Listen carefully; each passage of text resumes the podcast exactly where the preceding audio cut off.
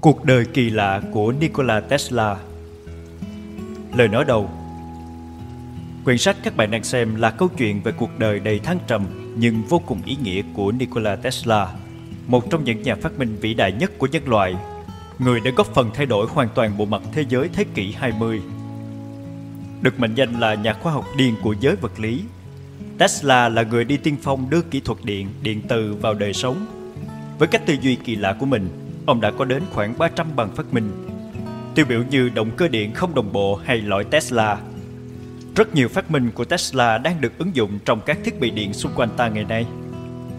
Thật không dễ để hiểu thấu hết những gì đang diễn ra trong đầu Tesla, một thiên tài với trí nhớ hình ảnh, biết tám thứ tiếng và có tầm nhìn vượt thời đại. Những gì ông đã viết trong quyển sách này có thể kỳ lạ và khó tin. Nhưng hãy nhớ rằng Người ta đã mất gần một thế kỷ để biết những gì Tesla đề xuất là chính xác và khả thi. Hy vọng quý bạn đọc có thể nhìn ra được điều gì đó mới mẻ trong những câu chữ của Tesla, bởi đó có thể là những hiểu biết giúp ta thay đổi cả thế giới này. Thành phố Hồ Chí Minh 2016 Ban biên tập Eco Platter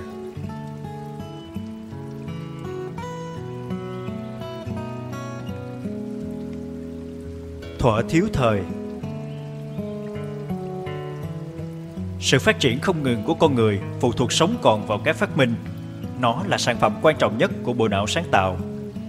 Mục đích cuối cùng của việc phát minh là để trí tuệ làm chủ hoàn toàn thế giới vật chất. Khai thác các lực lượng thiên nhiên phục vụ nhu cầu của con người.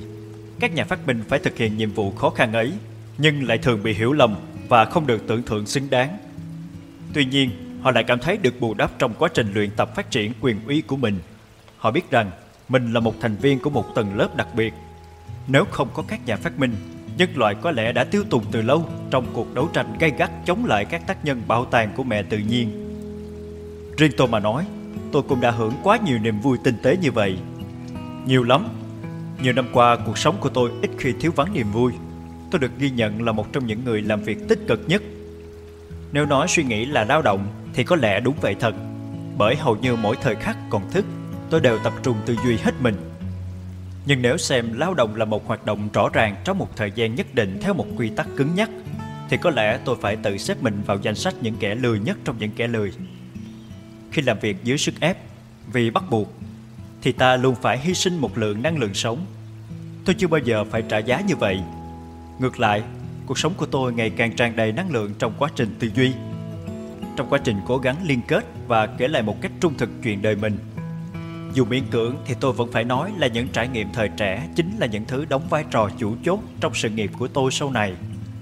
Những nỗ lực đầu tiên của con người khi còn nhỏ hoàn toàn mang tính bản năng, tạo nên trí tưởng tượng sống động và không bị gò bó trong khuôn khổ. Khi lớn lên, lý trí khẳng định địa vị của mình, dần dần ta trở nên hệ thống và tư duy có kế hoạch hơn.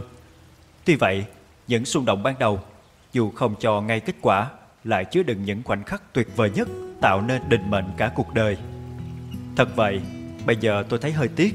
Nếu hồi đó tôi hiểu và nuôi dưỡng trí tưởng tượng trẻ thơ thay vì cố gắng đàn áp nó, thì chắc tôi đã gia tăng đáng kể đóng góp của mình cho nhân loại.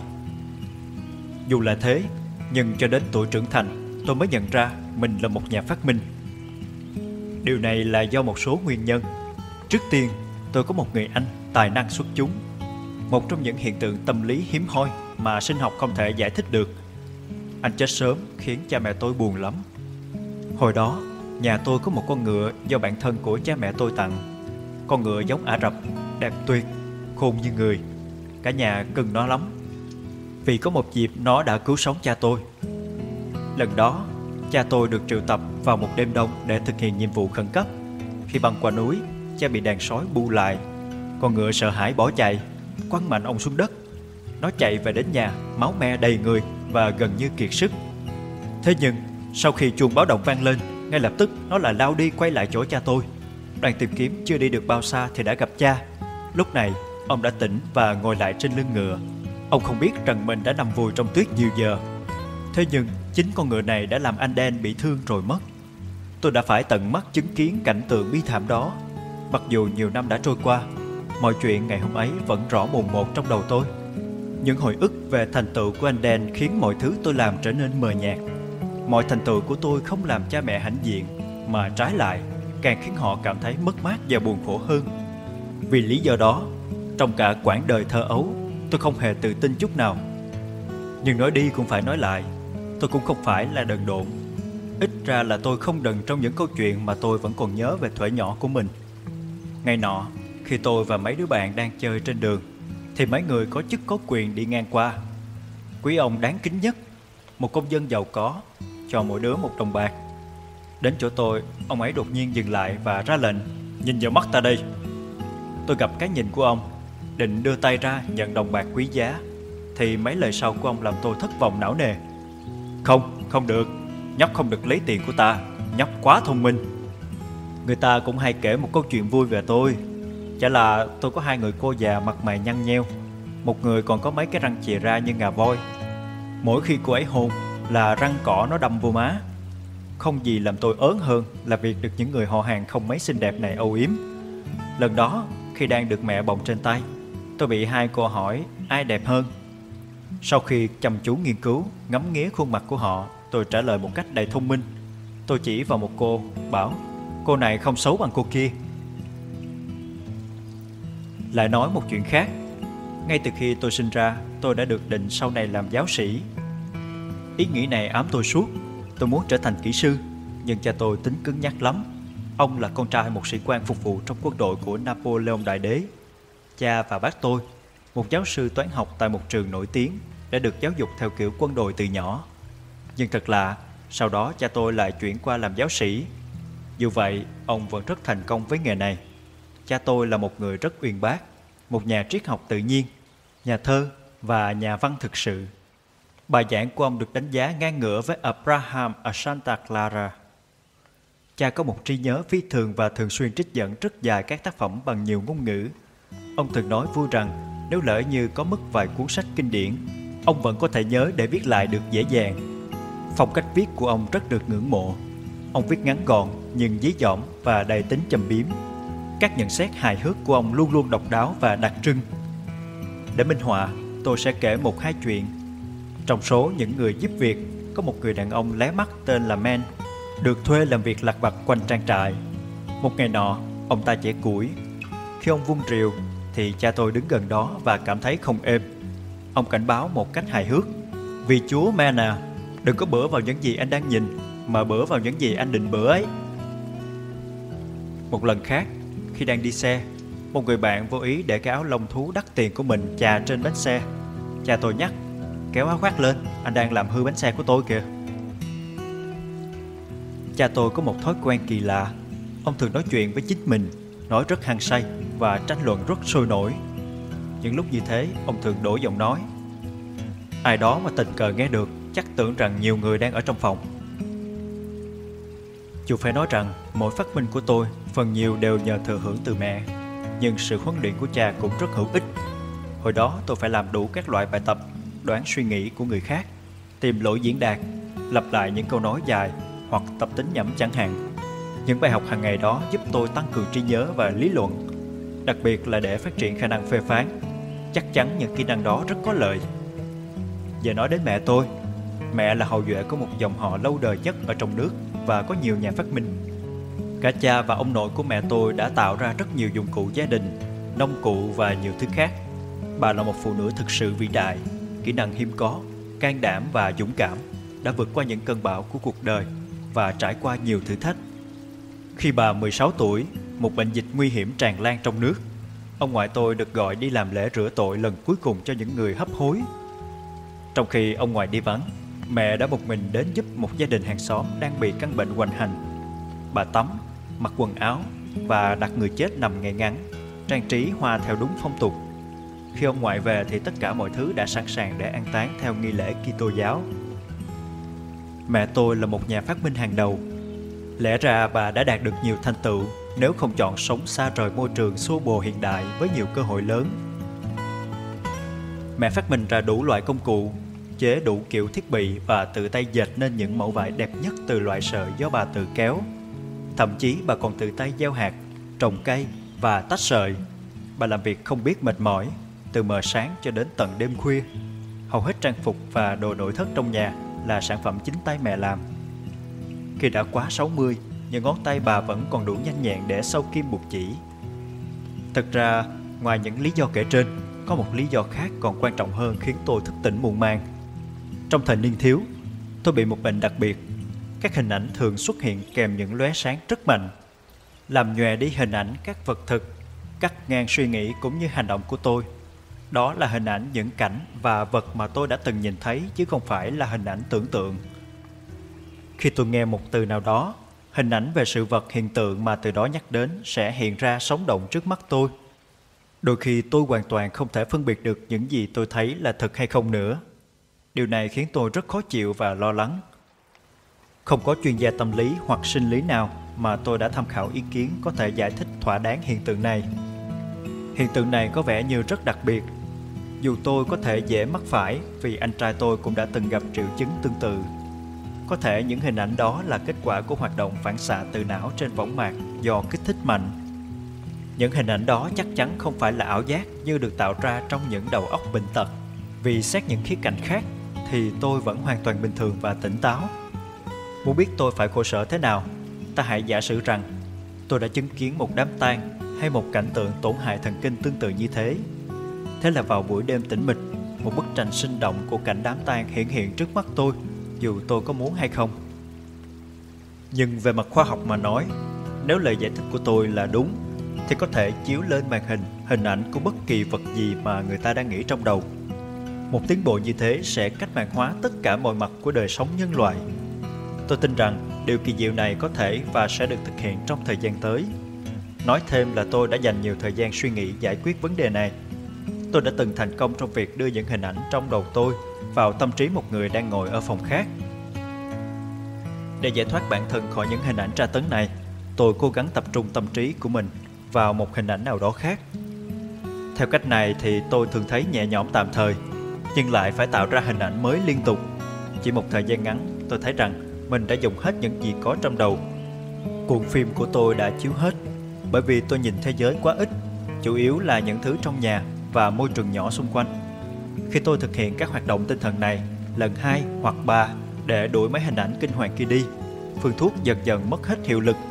Sau đó, theo bản năng, tôi bắt đầu những chuyến du ngoạn vượt giới hạn thế giới nhỏ bé của mình và tôi đã thấy những cảnh mới. Lúc đầu, những cảnh mới đó mờ nhạt không rõ ràng và thường biến mất đi khi tôi cố tập trung chú ý. Rồi thì các hình ảnh tưởng tượng bắt đầu mạnh dần, ngang ngửa với các hình ảnh tôi từng thấy trong thực tế. Dần dần tôi phát hiện rằng mình thấy thoải mái khi đi sâu vào khám phá thế giới tư duy thị giác của mình để thu nhận liên tục những trải nghiệm mới. Và thế là tôi bắt đầu cuộc hành trình. Dĩ nhiên là trong tâm trí của tôi. Mỗi đêm, đôi khi cả ban ngày, khi ở một mình, tôi thường bắt đầu các cuộc hành trình, thấy những địa điểm, thành phố và quốc gia mới. Sống ở đó, gặp gỡ mọi người, kết bạn làm quen và dù không thể tin được, thực sự họ quý giá đối với tôi như những người trong cuộc sống thực vậy không kém cạnh chút nào. Tôi làm như vậy thường xuyên cho đến khoảng 17 tuổi, khi suy nghĩ của tôi nghiêm túc quay sang việc phát minh. Bây giờ tôi rất vui khi thấy rằng mình có thể hình dung mọi thứ thật dễ dàng.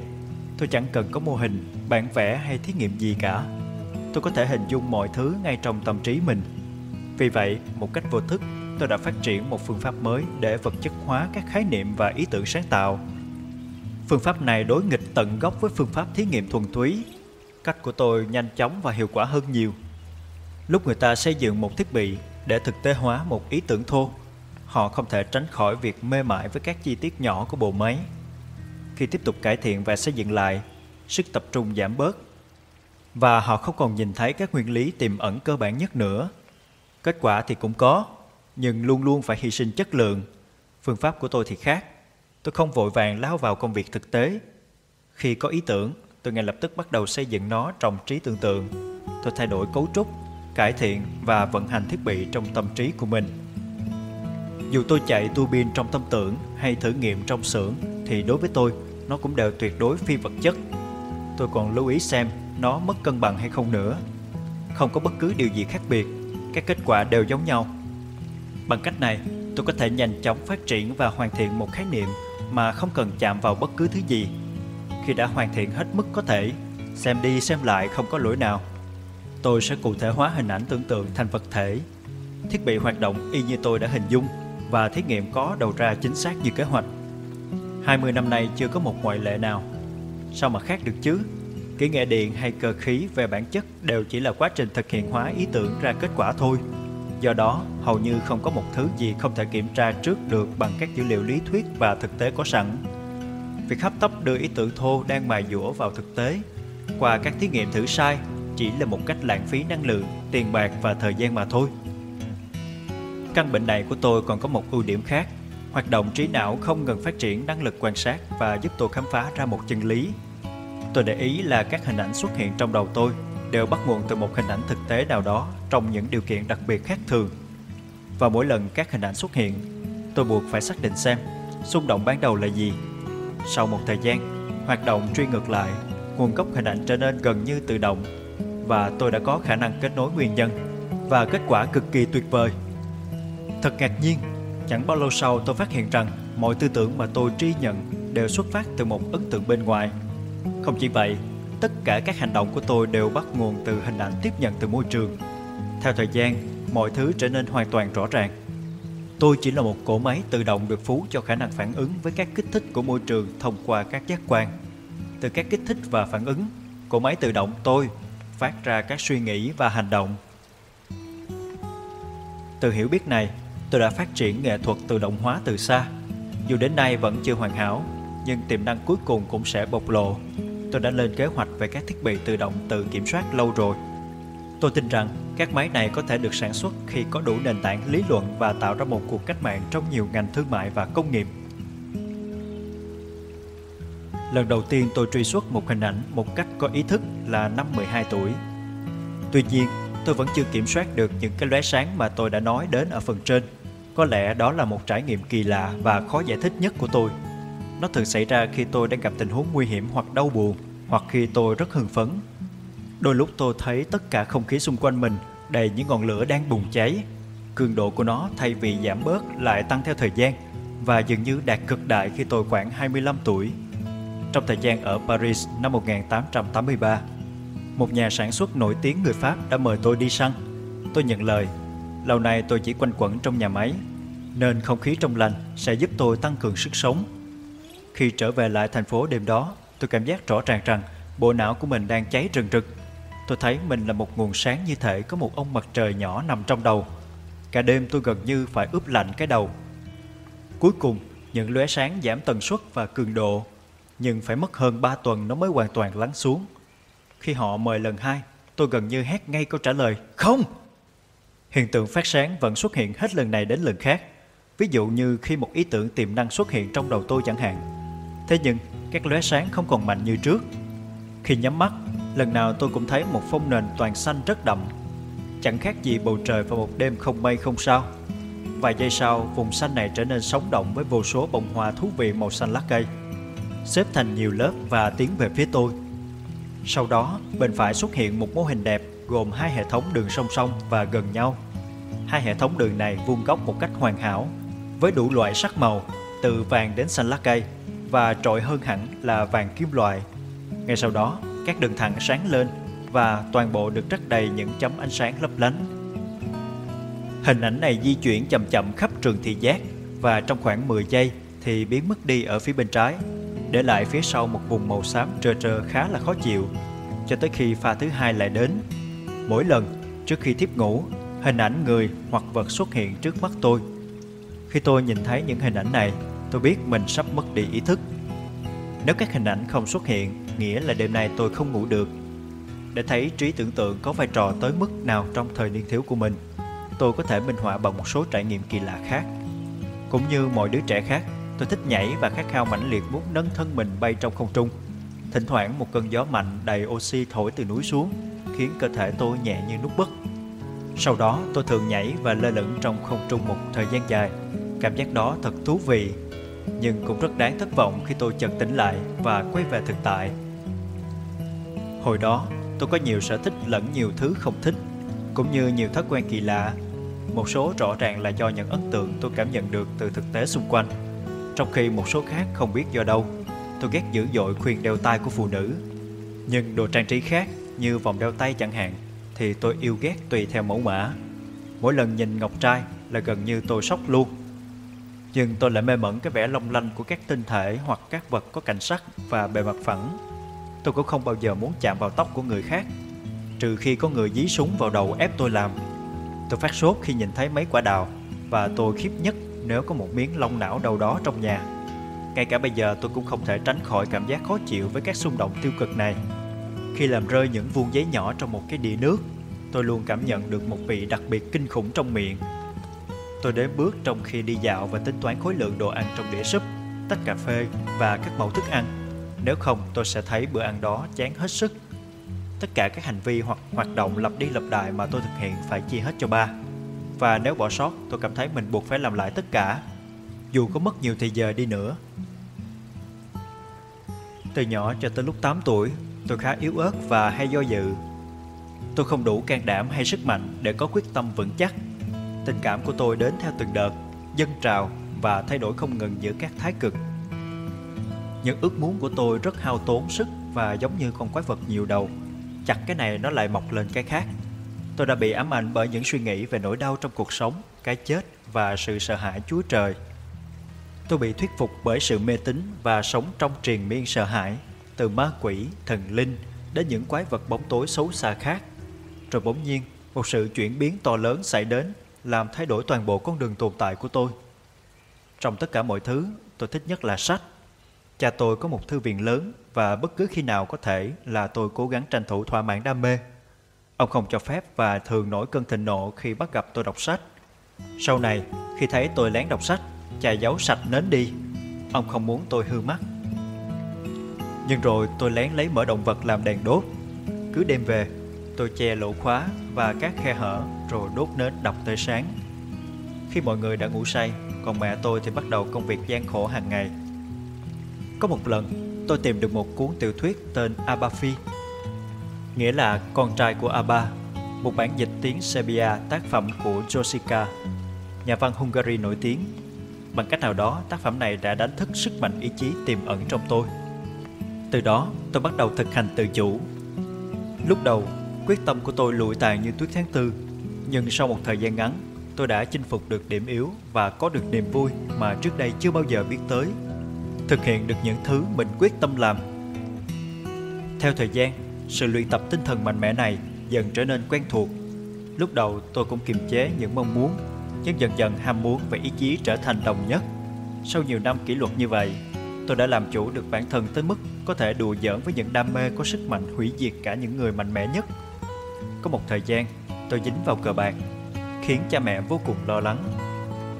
Cha tôi sống đời mẫu mực và không thể nào tha thứ cho sự lãng phí thời gian và tiền bạc vô nghĩa này. Tôi thì có quyết tâm mạnh mẽ đấy, nhưng triết lý sống lại cực kỳ tào lao. Tôi hay nói với cha thế này. Nếu con muốn ngưng là ngưng được thôi, nhưng tại sao phải ngưng làm thứ khiến con sướng như đang ở trên thiên đàng chứ cha? Thế là cha tôi bừng bừng, vừa quậu vừa khinh bỉ phát ngôn của ông con.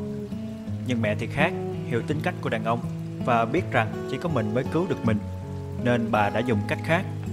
Tôi nhớ một chiều nọ, khi đã thua sạch túi và thèm đánh bài chết được, thì mẹ tới đưa tôi một sắp tiền rồi nói Đi mà hưởng thụ đi con Con đốt sạch gia sản nhà mình càng sớm càng tốt Mẹ biết con sẽ vượt qua được. Mẹ đã đúng Tôi dẹp bỏ máu đỏ đen ngay.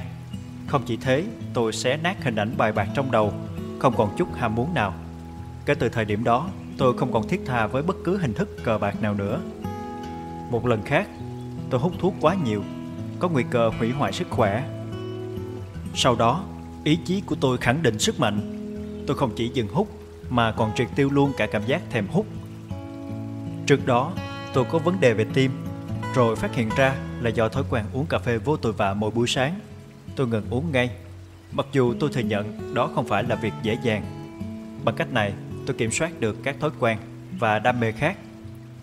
Nhờ đó, tôi không chỉ bảo vệ đời mình mà còn có được sự sảng khoái vô biên với lối sống mà người khác xem là thiếu thốn kiên khem. Trải qua thời niên thiếu, sau khi hoàn thành khóa học tại trường Bách khoa kỹ thuật ở Graz, tôi bị suy sụp thần kinh. Đang đối mặt với căn bệnh kéo dài, tôi bắt đầu quan sát thấy nhiều hiện tượng kỳ lạ và khó tin.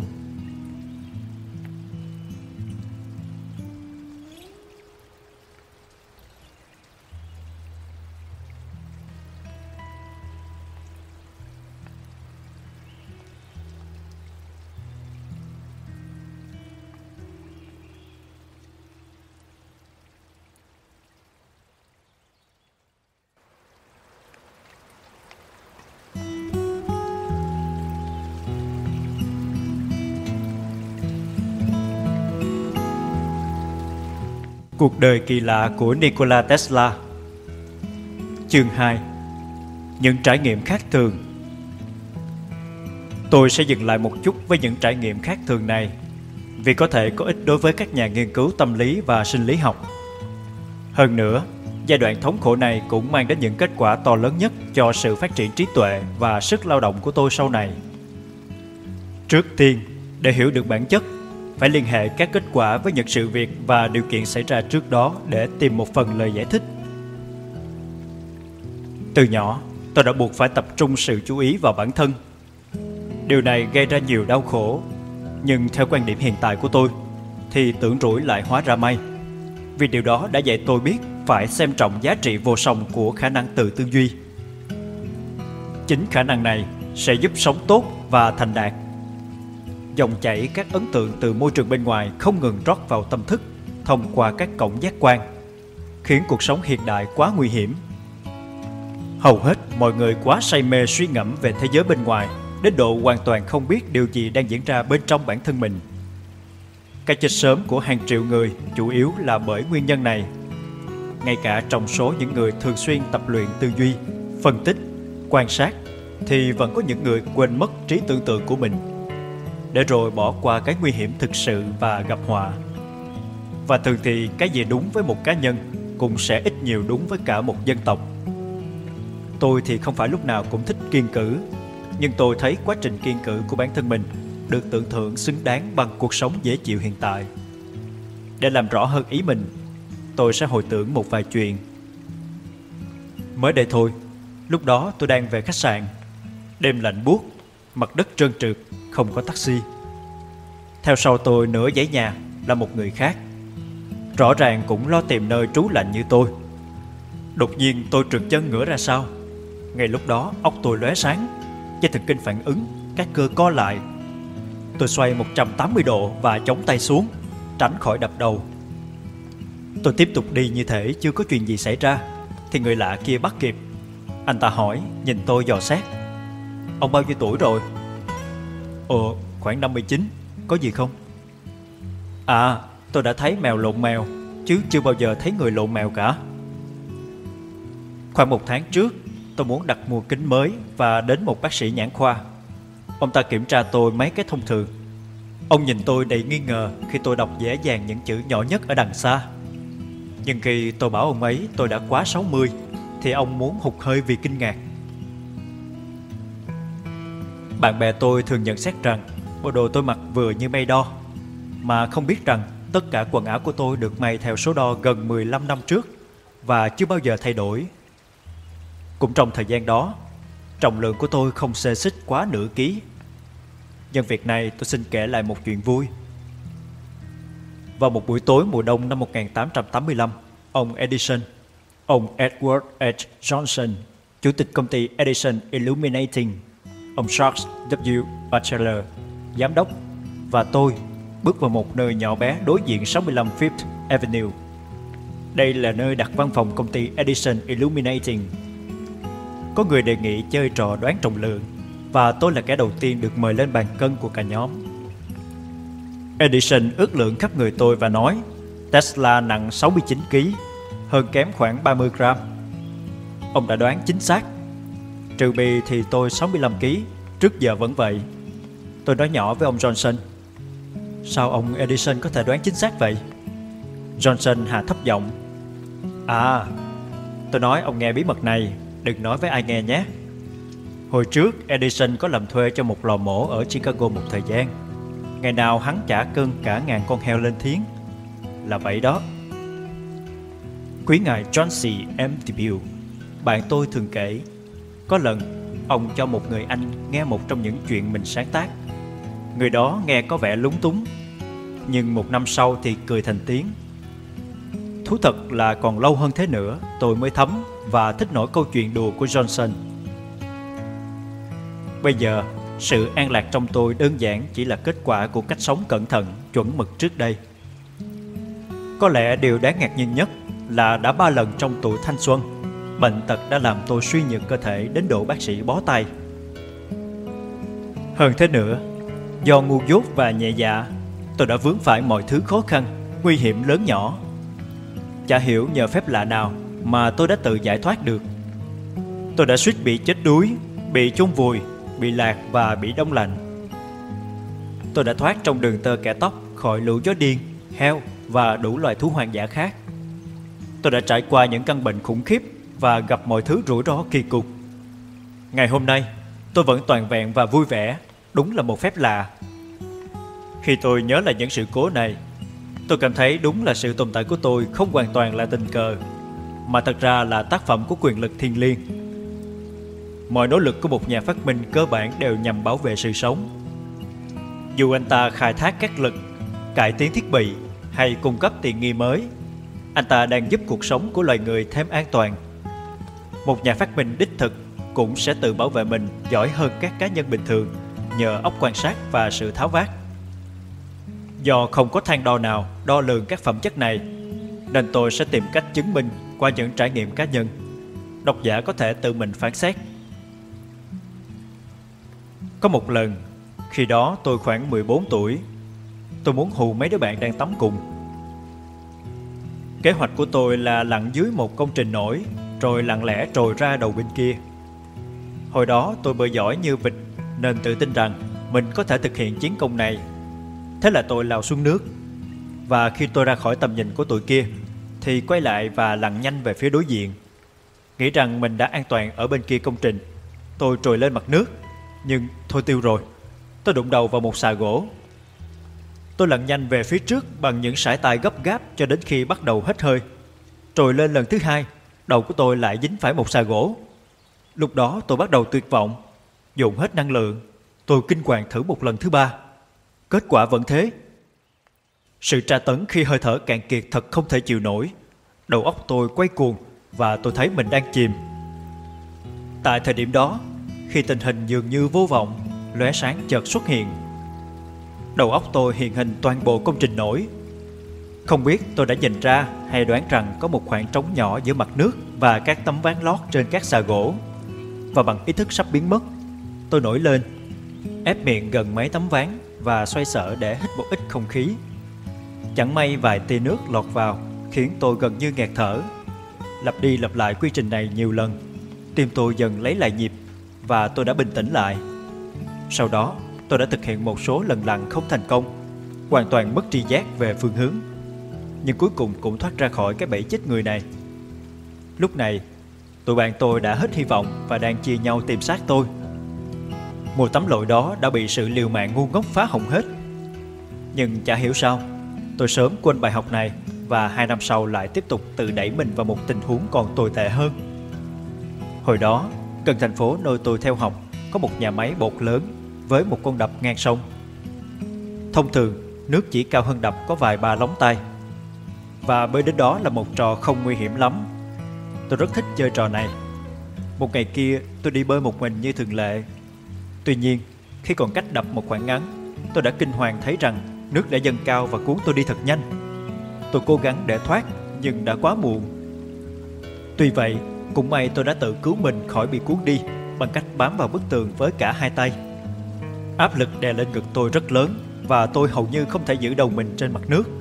Chẳng có ma nào quanh đó. Chẳng có ma nào quanh đó và tiếng kêu cứu của tôi mất hút trong tiếng gầm của thác nước. Dần dần tôi bắt đầu kiệt sức và không thể chịu được lâu hơn nữa. Ngay khi tôi sắp buông và cắm đầu vào các mỏm bên dưới, tôi đã thấy trong một tia lóe sáng một sơ đồ quen thuộc minh họa nguyên tắc thủy lực. Áp suất của chất lỏng chuyển động tỷ lệ thuận với vùng tiếp xúc. Tự động tôi nghiêng ngay sang trái. Như một phép màu, áp lực đã giảm xuống và tôi thấy tương đối dễ chịu ở vị trí đó. Nhưng mối nguy hiểm vẫn còn trước mặt. Tôi biết rằng sớm muộn gì cũng bị cuốn trôi xuống dưới vì không thể có ai kịp tiếp cận để cứu, ngay cả khi tôi thu hút được sự chú ý. Bây giờ tôi thuận cả hai tay, nhưng hồi đó tôi thuận tay trái và cánh tay phải tương đối yếu. Vì lý do này, tôi không dám quay sang phía kia để nghỉ ngơi và không còn cách nào khác. Tôi từ từ đẩy cơ thể mình, dọc theo con đập. Tôi phải tránh xa khỏi cái nhà máy trước mặt, vì dòng nước ở đó chảy xiết và sâu hơn. Đó là một thử thách dài và đau đớn Tôi đã đến gần cái kết cục tan thương với một lỗ hổng sâu của con đập ngay trước mắt. Tôi xoay sở vượt qua được bằng chút sức lực cuối cùng và ngất đi khi tới bờ. Người ta tìm thấy tôi Khi đó tôi đã bị rách hầu như toàn bộ phần da phía bên trái Và phải mất nhiều tuần sau Cơn sốt mới lắng xuống đây chỉ là hai trong nhiều sự cố, Nhưng có thể cũng đủ để thấy rằng Nếu không phải nhờ bản năng của nhà phát minh, Thì tôi đã chẳng còn sống để bà kể chuyện nữa. Nhiều người thường hỏi tôi bắt đầu phát minh như thế nào và khi nào. Tôi chỉ nhớ mang máng rằng Lúc đó mình đã khá tham vọng. Phát minh đầu gồm hai phần, Một là thiết bị và một là phương pháp. Thiết bị thì đã từng có trước đó, Nhưng phương pháp thì chưa hề. Chuyện là thế này, Một trong những bạn cùng chơi của tôi có một bộ dụng cụ đi câu. Cả làng thích bộ đồ này lắm. Sáng hôm sau Các bọn kéo nhau đi bắt ếch. Tôi bị bỏ lại bơ vơ một mình Do tội cãi nhau với thằng bạn này. Tôi chưa hề thấy cái móc câu Và hình dung nó là một cái gì đó thật là vi diệu với những công dụng tuyệt vời. Lúc đó không được đi câu Nên tôi buồn muốn chết. Bực bội quá, Tôi tìm cách kiếm một đoạn dây thép mềm, Lấy hai hòn đá gõ cho sắc nhọn một đầu Uống cong. Và buộc vào một sợi dây chắc. Sau đó tôi chặt một cái cần Gom ít mồi câu Và đi xuống suối, Chỗ có đầy nhóc ếch. Xui thay, tôi không bắt được con nào cả. Lúc gần chán muốn bỏ, Thì tình cờ tôi đung đưa cái móc không trước mặt con ếch Đang ngồi trên một gốc cây. Lúc đầu hắn cụp mắt xuống, Nhưng lát sau đôi mắt lồi ra và đỏ ngầu. Hắn phình lên gấp đôi kích thước bình thường Và đớp một phát thật mạnh vào cái móc. Ngay lập tức tôi kéo hắn lên. Tôi thử làm như vậy nhiều lần nữa Và phương pháp đó khá ổn. Trong khi đó, các đồng chí của tôi chẳng bắt được con nào, Dù có bộ đôi nghe tốt. Thấy tôi câu, Họ ghen tị xanh cả mặt. Trong một thời gian dài, tôi giữ bí quyết của mình Và tận hưởng niềm vui độc quyền. Nhưng cuối cùng, tôi đã tiết lộ cho mọi người Theo tinh thần chia ngọt sẻ bùi ngày Giáng sinh. Cả đám bạn tôi làm theo cách này, Và mùa hè năm sau là một thời gian đầy thảm họa đối với lũ ếch Lần khác, tôi đã theo sự thúc đẩy bản năng gốc mà sau này là thứ quyết định mọi hành động của tôi Tìm cách khai thác các nguồn năng lượng thiên nhiên phục vụ con người Tôi đã khai thác sức mạnh của những con bọ tháng 5 và bọ tháng 6. Người Mỹ gọi mấy con bọ cây như vậy.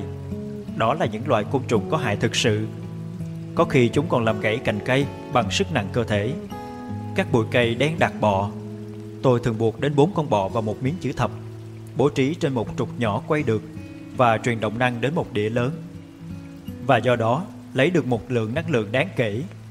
Những sinh vật này khá hiệu quả, vì một khi chúng bắt đầu bay, thì không bao giờ có khái niệm dừng. Mấy con bọ cứ quay vù vù giờ này đến giờ khác. Càng nóng, chúng làm việc càng hăng. Tất cả diễn ra tốt đẹp cho đến khi một thằng bé xa lạ đến. Nó là con trai của một sĩ quan về hưu trong quân đội Áo. Thằng quỷ này ăn bọ sống ngon lành cứ như đang thưởng thức sò đốm xanh vậy. Cảnh tượng kinh tởm đó đã chấm dứt mọi nỗ lực của tôi trong lĩnh vực đầy hứa hẹn này. Kể từ đó tôi chẳng bao giờ có thể chạm vào một con bọ hay bất kỳ loài côn trùng nào khác để sáng tạo nữa.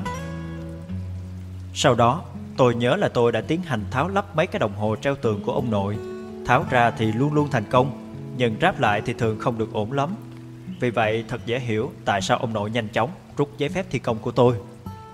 Phải 30 năm sau tôi mới lại được tháo lắp một cái đồng hồ.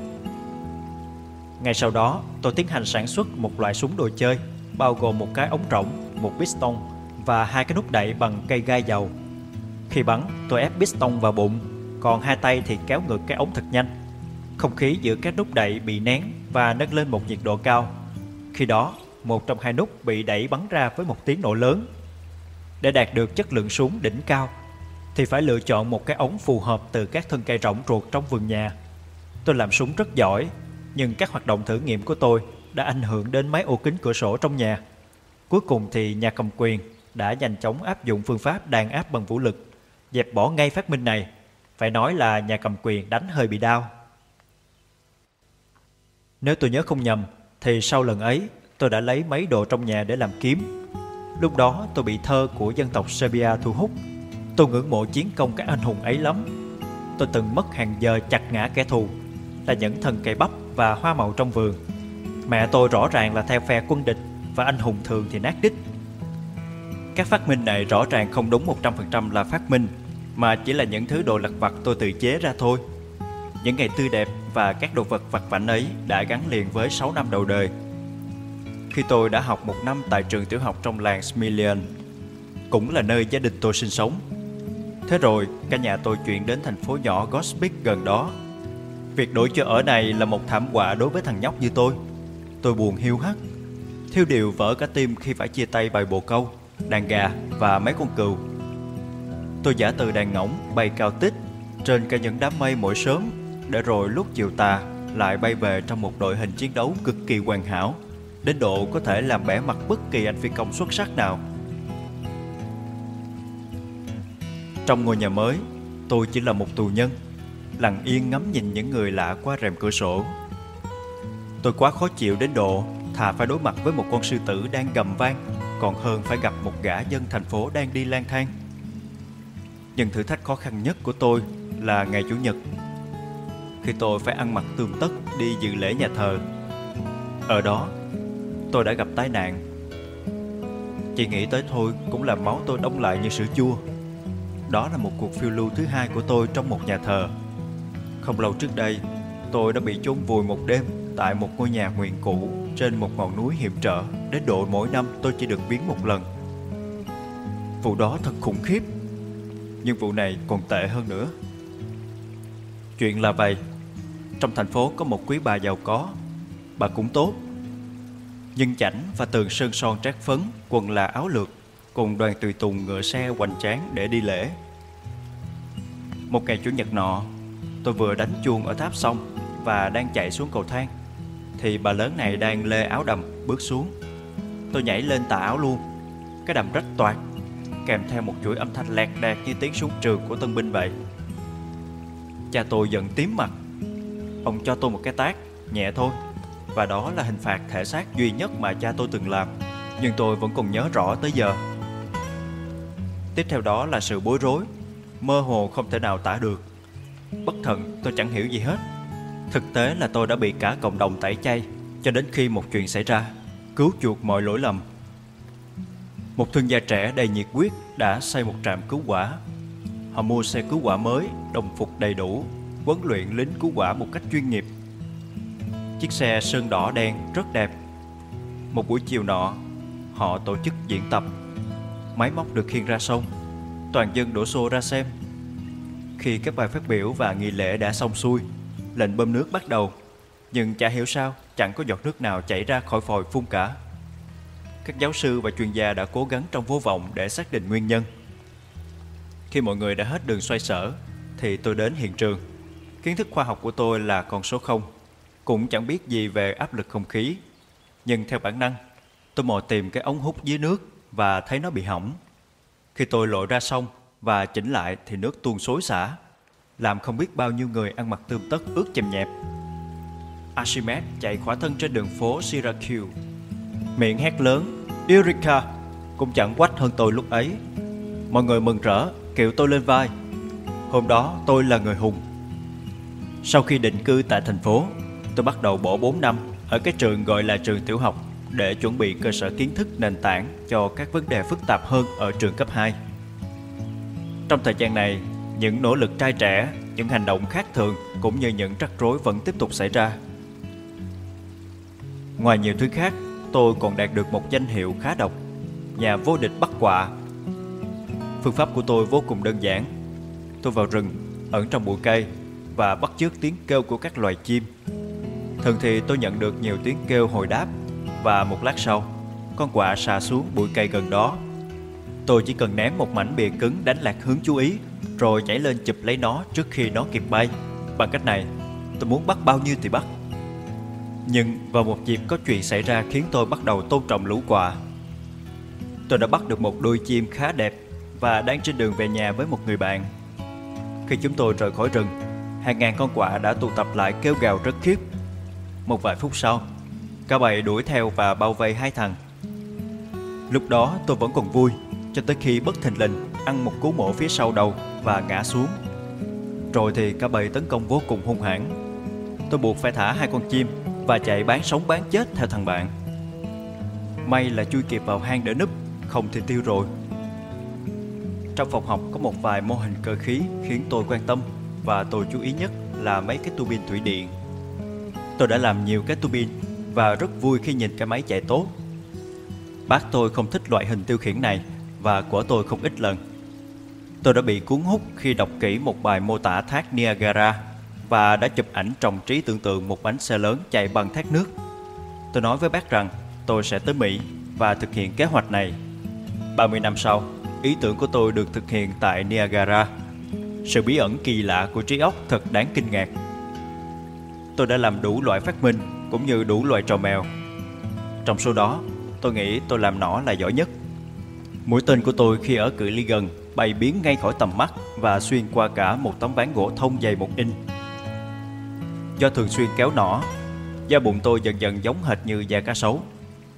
Chẳng biết có phải do hay luyện tuyệt chiêu này nên giờ tôi có thể tiêu hóa cả đá cuội không nữa.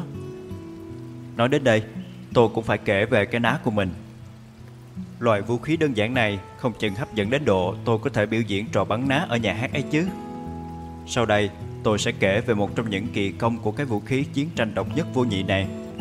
Câu chuyện rất khó tin, đến độ độc giả cả tin nhất cũng sẽ nghi ngờ. Lần đó, tôi vừa luyện bắn ná, vừa đi bộ với bác dọc bờ sông. Mặt trời đang lặn, mấy con cá hương đang vui đùa và chốc chốc lại có một con phóng lên trên không trung. Thân hình của nó hiện rõ nhờ nền tảng đá nhô ra phía bên kia. Tất nhiên bất kỳ cậu bé nào cũng có thể bắn trúng con cá dưới những điều kiện thuận lợi như thế. Tuy nhiên, tôi tự đặt cho mình một nhiệm vụ khó khăn hơn. Tôi báo trước cho bác, đến cả chi tiết nhỏ nhất, những gì tôi định làm. Tôi sẽ ném một hòn đá trúng vào con cá, ép cơ thể nó vào tảng đá và cắt nó ra làm hai. Và tôi đã làm được y như vậy. Bác tôi nhìn tôi, gần như sợ hãi đến mức mất trí và kêu lên, lui lại đi quỷ sa tăng. Vài ngày sau, bác vẫn còn nhìn tôi và nói câu đó. Những câu chuyện khác dù rất hay, Nhưng tôi đã quên đi ít nhiều. Nhưng thôi, tôi cảm thấy rằng Chỉ nhiều đó là đủ để hài lòng và yên nghỉ Trên đỉnh vinh quang Cùng vòng nguyệt quế của mình cả ngàn năm sau nữa rồi.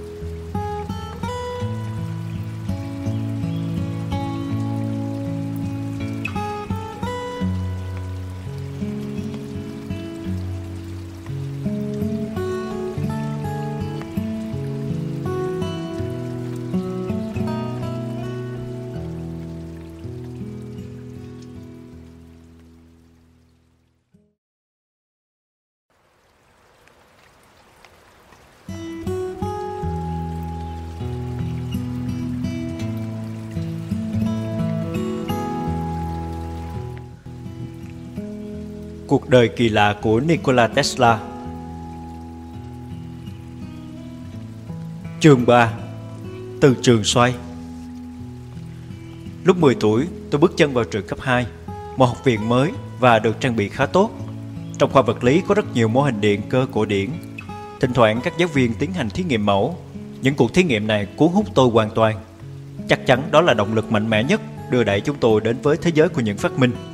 Tôi cũng đã nghiên cứu toán học rất say mê và thường được các thầy khen ngợi nhờ tính toán nhanh nhạy. Cái này là nhờ tôi có khả năng hình dung và thực hiện phép tính trong đầu không theo cách bình thường. Dần dần, việc viết ký hiệu toán học trên bảng hay hình dung trong đầu đối với tôi là như nhau. Chỉ có môn vẽ tay là tôi không khoái nổi. Thật lạ, vì cả nhà tôi đều xuất sắc môn này. Có lẽ tôi thấy ác cảm với việc vẽ ra, vì đơn giản là tôi thích hình dung trong đầu hơn. Vậy nhanh hơn, dễ hơn mà chẳng sợ ai quấy rầy. Nếu không kể mấy đứa siêu ngu, mấy đứa lên ngồi cho có, thì môn này tôi đứng chót lớp. Đây là một nhược điểm khá nghiêm trọng, vì theo chế độ giáo dục bây giờ, môn vẽ là bắt buộc. Khiếm khuyết này đe dọa hủy hoại toàn bộ sự nghiệp của tôi. Cha tôi đã gặp không ít khó khăn khi phải kéo con ông đi từ lớp này sang lớp khác. Trong năm học thứ hai, tôi bắt đầu bị ám ảnh bởi ý tưởng tạo ra chuyển động liên tục qua áp suất không khí ổn định. Sự cố máy bơm tôi đã kể ở chương 2 làm cháy lên trí tưởng tượng trẻ trung trong đầu cậu thiếu niên Tesla. Từ ngày đó, tôi dần bị ấn tượng bởi khả năng vô biên của môi trường chân không. Tôi phát điên lên vì ước muốn khai thác năng lượng vô tận này. Nhưng một thời gian dài, tôi chỉ biết mò mẫm trong bóng tối. Tuy nhiên, cuối cùng những nỗ lực của tôi đã kết tinh trong một phát minh cho phép tôi đạt được những thành tựu mà không một người nào khác có thể so sánh được. Hãy tưởng tượng một xi lanh trượt tự do trên hai máng trượt và bao quanh một phần bởi một máng hình chữ nhật vừa khích. Bên mở của máng được bao bọc bởi một phân vùng để phân khúc hình trụ bên trong, chia ống bao ngoài này thành hai ngăn hoàn toàn tách rời nhau bởi các khớp trượt ngăn không khí không vào được. Một trong hai ngăn này được đóng kín và khi cả ngăn bên này chỉ còn chân không thì ngăn bên kia vẫn mở. Và cơ cấu này sẽ tạo ra một xi lanh chuyển động vĩnh cửu. Ừ thì ít nhất là hồi đó tôi nghĩ vậy. Tôi cẩn thận làm một mô hình bằng gỗ. Khi tôi sử dụng máy bơm ở một bên và qua thực tế quan sát thấy rằng nó có xu hướng chuyển động, tôi vui đến mê sản luôn. Bay cơ học là mơ ước từ nhỏ của tôi, dù là vẫn còn nhớ rõ bài học về cú ngã đau đớn hồi nhỏ. Khi ấy, tôi tự bay bằng cách cầm ô nhảy từ nóc nhà xuống. Thuở ấu thơ của tôi đã mơ ước có thể bay trên không trung đến những vùng xa, nhưng chưa biết phải làm sao. Giờ thì tôi đã có một cái gì đó cụ thể, một chiếc máy bay. Dù chiếc máy bay này chỉ là một cái trục gắn trên đôi cánh và một vùng chân không với năng lượng vô biên nữa. Kể từ ngày đó, tôi đã có những cuộc phiêu lưu hàng ngày trên bầu trời cao trong một chiếc máy bay tiện nghi và sang trọng như dành riêng cho vua Solomon vậy. Phải mất nhiều năm tôi mới hiểu rằng áp suất khí quyển hoạt động vuông góc với bề mặt xi lanh và hiện tượng xi lanh dịch chuyển nhẹ mà tôi quan sát được chỉ là do cái máy tôi thiết kế bị rò hơi. Tuy là hiểu biết về sai lầm này đến dần dần, nhưng tôi vẫn cảm thấy sốc như ai đó bóp nát tim mình. Ngay khi tốt nghiệp trường cấp 2, tôi bị một căn bệnh nguy hiểm. Hay đúng hơn là nhiều căn bệnh gộp lại, đập cho liệt giường. Bệnh nặng đến nỗi các bác sĩ cũng bó tay không thể chữa khỏi hẳn. Trong thời gian này, tôi được đọc sách thường xuyên. Tôi được giao cho phân loại và sắp xếp sách ở thư viện công cộng. Thế là tôi có thể đọc vì ở chỗ đó chả mấy ai thèm ngó ngàng tới. Một ngày kia, tôi được trao cho vài quyển sách văn học mới, không giống những thứ gì mà tôi từng đọc cả. Và nó hay đến độ làm tôi quên hẳn trạng thái tuyệt vọng của mình. Đó là những tác phẩm đầu tay của Mark Twain. Có thể nhờ vậy mà tôi đã hồi phục một cách thần kỳ sau đó. 25 năm sau, khi tôi gặp được ông Clemens và trở thành bạn bè, tôi đã kể với ông chuyện này. Thật ngạc nhiên khi thấy con người của tiếng cười lại bật khóc trong hạnh phúc. Tôi tiếp tục học cấp 3 ở Karlstad, Croatia, vì một trong số các cô của tôi sống ở đó. Cô là một phụ nữ nổi bật, vợ một đại tá, một người dày dặn kinh nghiệm đã từng tham gia nhiều trận đánh. Tôi không bao giờ có thể quên được 3 năm ở tại nhà họ. Không một khu quân sự thời chiến nào có kỷ luật cứng rắn hơn thế. Tôi được nuôi như một con chim hoàng yến. Tất cả các bữa ăn đều có chất lượng cao, nhưng số lượng thì thiếu hụt dữ dội. Cô tôi cắt thịt dăm bông mỏng như tờ giấy, ăn không khéo thì đứt cả lưỡi. Khi ông chú đại tá gấp một món gì đó to to vào đĩa cho ông cháu, thì cô giật lại và nói ngay, đừng làm vậy chứ anh, Nico nó là người tinh tế lắm đấy. Khổ cái là tôi rất phàm ăn, nhưng không dám nói, nên phải chịu đựng như vua Tantalus. Thật là cám treo heo đói mà. Được cái trong thời gian này, tôi được sống trong một bầu không khí tinh tế và đậm chất nghệ thuật, khá bất thường ở trong thời đó.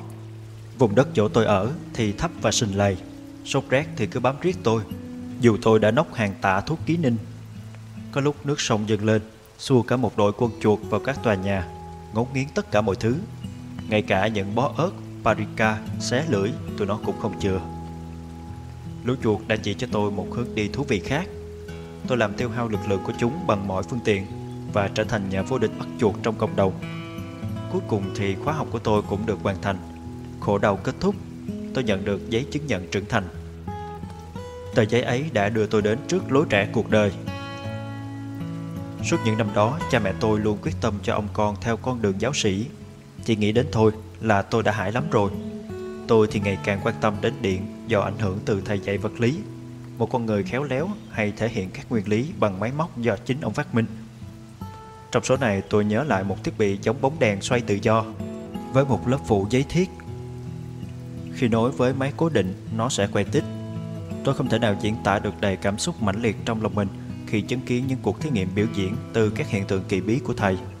Mỗi ấn tượng tạo ra ngàn tiếng vọng trong tâm trí tôi. Tôi muốn biết nhiều hơn về sức mạnh diệu kỳ này. Tôi khao khát thử nghiệm và kiểm tra, chấp nhận đối mặt với nỗi đau thất bại. Ngay khi tôi chuẩn bị về nhà, thì nhận được tin cha muốn tôi tham gia một chuyến đi săn. Đó là một yêu cầu kỳ lạ, vì ông luôn kịch liệt phản đối loại hình thể thao này. Vài ngày sau tôi biết được rằng dịch tả đang hoành hành trong vùng đó. Lợi dụng thời cơ, tôi trở về Gospic bất chấp ý muốn của cha mẹ. Thật khó tin nổi người ta hoàn toàn chẳng biết gì về các nguyên nhân gây bệnh. Dù cứ 15 hay 20 năm nó lại đến thăm đất nước này một lần. Họ nghĩ rằng các tác nhân gây chết người được truyền qua không khí, có mùi hăng và trông như khói. Trong khi đó, họ uống nước nhiễm khuẩn rồi chết như rạ. Tôi dính phải căn bệnh chết người này vào chính ngày tôi về đến Gospic. Dù rằng vẫn qua cơn bạo bệnh, nhưng tôi đã phải nằm liệt giường trong 9 tháng trời, hầu như không thể cử động được. Năng lượng của tôi hoàn toàn cạn kiệt. Đó là lần thứ hai tôi thấy mình đang ở trước cửa tử thần.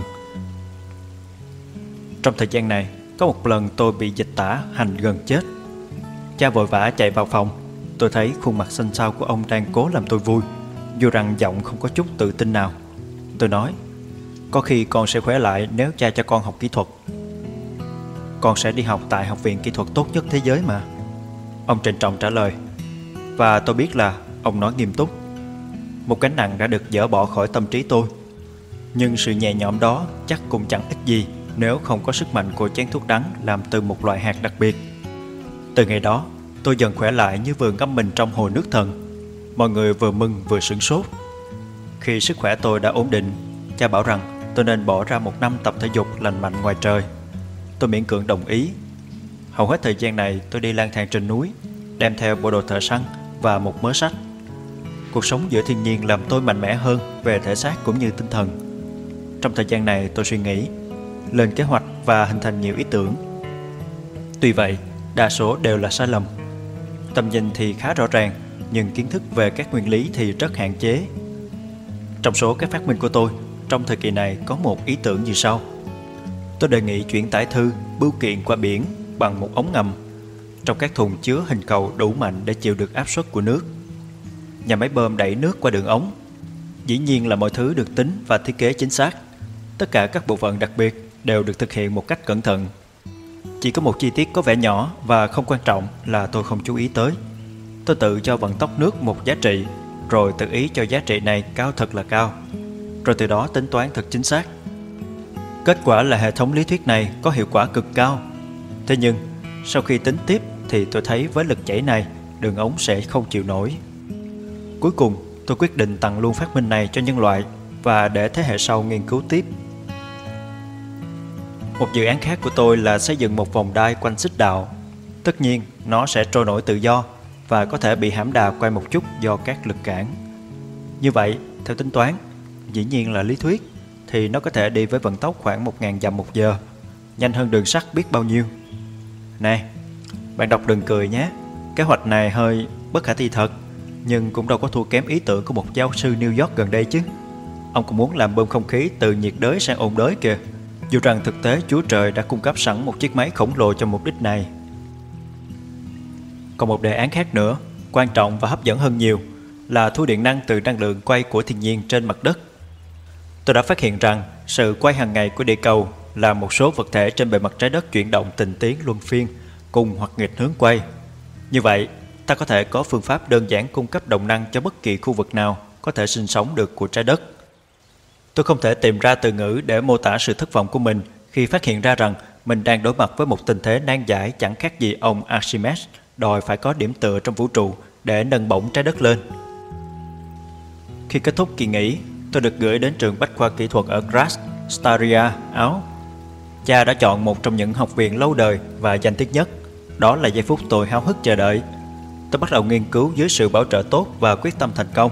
Sự luyện tập trước đây của tôi đạt mức trên trung bình Nhờ sự chỉ giáo của cha và cơ hội có sẵn, tôi đã có được kiến thức về một số ngôn ngữ và đã hụp lặng với những cuốn sách ở thư viện. Nói chung, tôi đã có cơ hội tiếp cận với các kiến thức ít nhiều hữu ích. Và giờ đây, tôi đã có thể chọn môn học tôi thích, còn môn vẽ tay sẽ không còn làm phiền tôi được nữa. Tôi quyết tâm làm cho cha mẹ ngạc nhiên, nên trong suốt năm đầu tiên, tôi thường bắt đầu công việc lúc 3 giờ sáng và tiếp tục cho đến 11 giờ đêm không có nghỉ chủ nhật hay nghỉ lễ gì hết. Vì hầu hết các bạn học của tôi ít chịu học, lẽ tự nhiên tôi đã làm lu mờ tất cả các kỷ lục ở trường. Trong năm đầu, tôi thanh toán xong 9 môn. Các thầy nghĩ rằng tôi xứng đáng nhận điểm cao hơn cả điểm tối đa.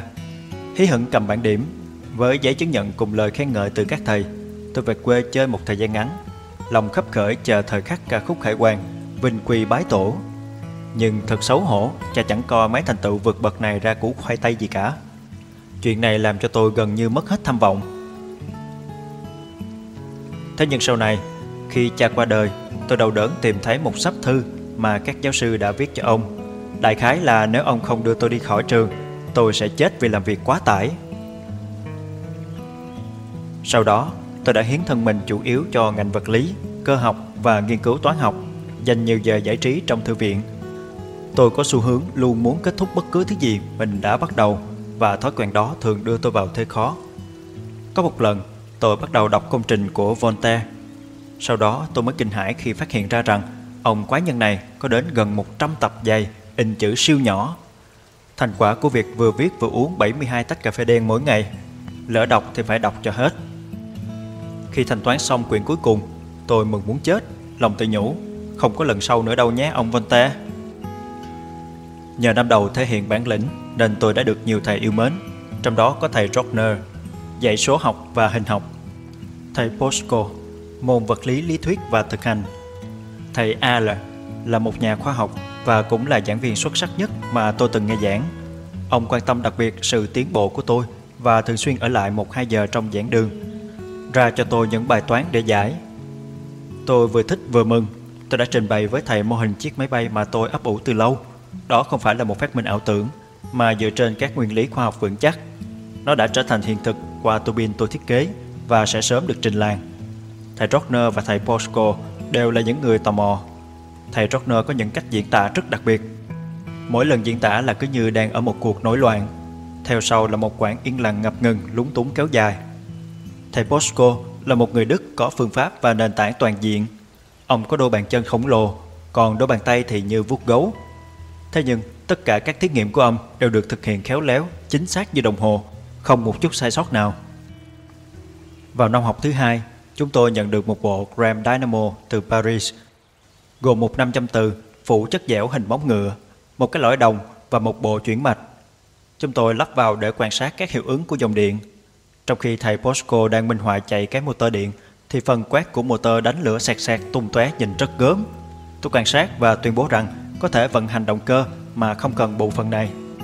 Thầy Bosco bảo là không được và khi kết thúc bài giảng, ông còn nói rằng anh Tesla có thể làm được những điều tuyệt vời, nhưng về vụ này chắc chắn là bó tay. Theo thầy thì ý tưởng của tôi cơ bản là chuyển lực kéo ổn định, ví dụ như lực hút trái đất thành chuyển động quay. Đó là một hệ chuyển động vĩnh cửu, một ý tưởng bất khả thi. Tuy nhiên bản năng là cái gì đó ưu việt hơn kiến thức. Không nghi ngờ gì nữa, trong mỗi chúng ta luôn có những kẻ nói dối vô hại cho phép bản thân cảm nhận được chân lý khi sự suy diễn logic và các hoạt động não có ý thức đưa con người đến ngõ cụt tư duy. Một thời gian tôi tin vào thầy, nghĩ rằng các thầy luôn đúng. Tuy nhiên, tôi sớm phát hiện ra rằng có những lúc mình đúng và bắt đầu tự tìm hiểu để thực hiện ý tưởng với tất cả nhiệt quyết và sự tự tin vô biên của tuổi trẻ. Tôi bắt đầu bằng cách hình dung trong tâm trí một chiếc máy phát điện một chiều, vận hành nó và theo dõi cách dòng điện thay đổi trong bộ phận lõi sau đó, tôi tưởng tượng thêm một bộ phận xoay chiều và kiểm tra các thay đổi trong hệ thống. Tiếp theo, tôi hình dung hệ thống bao gồm động cơ và máy phát điện, rồi thử vận hành theo những cách khác nhau. Các hình ảnh tôi thấy đối với tôi hoàn toàn thực như đang ở ngay trước mắt tôi vậy. Tôi bỏ hết thời gian ở Grass để nghiên cứu cái máy này. Dù rất căng thẳng nhưng không có kết quả. Tôi gần như bỏ cuộc và kết luận rằng đúng là ý tưởng này không thể dùng được. Năm 1880, tôi đến Prague, Bohemia, học đại học theo ước muốn của cha. Chính tại thành phố đó, tôi đã có một cải tiến mang tính quyết định. Tôi tách bộ chuyển mạch khỏi máy và nghiên cứu theo phương diện mới. Tuy vậy, vẫn không thành công. Trong năm tiếp theo, bỗng dưng tôi có một sự thay đổi đột ngột trong quan điểm sống. Tôi chợt nhận ra rằng cha mẹ đã hy sinh cho mình quá lớn. Tôi quyết tâm giúp cha mẹ thoát khỏi gánh nặng đó. Làn sóng điện thoại Mỹ vừa đến lục địa châu Âu và hệ thống đã được thiết đặt tại Budapest, Hungary. Đó có vẻ như là một cơ hội lý tưởng, thậm chí còn lý tưởng hơn khi một người bạn của gia đình chúng tôi là chủ công ty điện thoại. Chính ở đây, tôi phải chịu đựng sự suy sụp tinh thần hoàn toàn khi mà tôi đã đề cập ở phần trước. Căn bệnh đã hành tôi đến độ không tưởng tượng nổi. Thị giác và thính giác của tôi luôn luôn khác thường. Tôi có thể nhận ra rõ ràng các đối tượng ở đằng xa khi những người khác không nhìn thấy gì cả. Nhiều lần trong thời niên thiếu, Tôi đã cứu nhà hàng xóm khỏi bị cháy nhờ nghe tiếng lách tách nho nhỏ và kêu cứu, trong khi hàng xóm ngủ chẳng hề hay biết. Năm 1899, khi tôi đã hơn 40 và đang tiến hành các thí nghiệm ở Colorado, tôi có thể nghe rõ tiếng sấm rền ở khoảng cách 550 dặm. Tai tôi nhạy cảm hơn người thường 13 lần. Tuy nhiên hồi đó, trong trạng thái bình thường, thính giác của tôi kém hẳn. nếu không muốn nói là điếc đặc, so với tính giác trong trạng thái căng thẳng thần kinh. Khi trong trạng thái căng thẳng ở Budapest, tôi có thể nghe tiếng tích tắc của một chiếc đồng hồ cách tôi ba căn phòng. Một con ruồi đậu xuống bàn trong phòng cũng gây ra một tiếng động nặng nề trong tai tôi. Một cỗ xe đi qua ở khoảng cách vài dặm làm lắc lư toàn thân tôi. Tiếng còi của một đầu máy cách xa 20 hay 30 dặm cũng làm bàn ghế tôi ngồi rung mạnh. Đầu đau không chịu nổi. Mặt đất dưới chân tôi rung lên liên tục. Tôi phải kê giường trên đệm cao su để có thể nghỉ ngơi đôi chút. Những tiếng động ầm ầm gần xa hiện rõ thành lời nói trong não tôi, khiến tôi sợ muốn chết cho tới khi phân tách được các âm thanh này ra riêng. Những tia nắng mặt trời lúc ẩn lúc hiện thường tác động mạnh vào bộ não, làm tôi choáng váng. Tôi đã phải triệu tập tất cả sức mạnh, ý chí của mình để đi qua bóng râm trước cây cầu hay các vật thể tương tự. Bởi sự thay đổi ánh sáng làm hộp sọ tôi như bị đá đè vậy. Trong bóng tối, tôi có giác quan của một con dơi và có thể phát hiện sự hiện diện của một đối tượng ở khoảng cách 12 feet bởi một cảm giác rần rần đặc biệt ở trên trán. Mạch đập của tôi thay đổi từ một vài nhịp đến 260 nhịp và tất cả các mô của cơ thể tôi có những cơn co giật và rung. Có lẽ trạng thái này là khó chịu nhất. Một bác sĩ nổi tiếng cho tôi một liều calipromid nặng và nói rằng bệnh của tôi trước nay chưa hề thấy và không thể chữa khỏi. Điều tôi mãi hối tiếc chính là lúc đó không được các chuyên gia sinh lý và tâm lý học quan sát. Tôi tuyệt vọng bám lấy cuộc sống, không hề mong ngày hồi phục. Tôi có thể tin rằng một người bị khiếm khuyết về thể xác, vô vọng như vậy lại có ngày biến thành người có sức mạnh và sự kiên trì kỳ lạ. Với khả năng làm việc 38 năm, hầu như không nghỉ một ngày, và thấy mình vẫn mạnh mẽ và tư tỉnh cả về thể xác lẫn trí tuệ chứ. Đó là trường hợp của tôi khát khao sống tiếp và tiếp tục công việc, cộng thêm sự giúp đỡ từ một người bạn tận tâm, một vận động viên, đã tạo nên điều kỳ diệu. Sức khỏe của tôi dần hồi phục và cùng với nó là sức sống của trí tuệ khi trở lại giải quyết các vấn đề khó khăn. Phải nói là tôi hơi tiếc vì cuộc chiến kết thúc quá sớm. Tôi còn rất nhiều năng lượng dự phòng. Khi tôi hiểu mình phải chiến đấu với thần chết, thì tôi không xem đó là một thứ cần quyết tâm như bình thường. Với tôi, đó là một lời thề thiêng liêng, một câu hỏi của sự sống và cái chết. Tôi biết rằng mình sẽ chết nếu thất bại. Bây giờ, tôi cảm thấy rằng mình đã thắng. Giải pháp chiến thắng thần chết nằm sâu trong não bộ, nhưng tôi chưa tìm ra cách thể hiện được nó ra ngoài. Có một buổi chiều luôn hiện diện trong ký ức của tôi. Lúc đó, tôi đang vừa đi dạo với một người bạn trong công viên thành phố vừa đọc thơ. Ở tuổi đó, tôi thuộc lòng từng chữ các cuốn sách một trong số đó là bài thơ Faust của Goethe.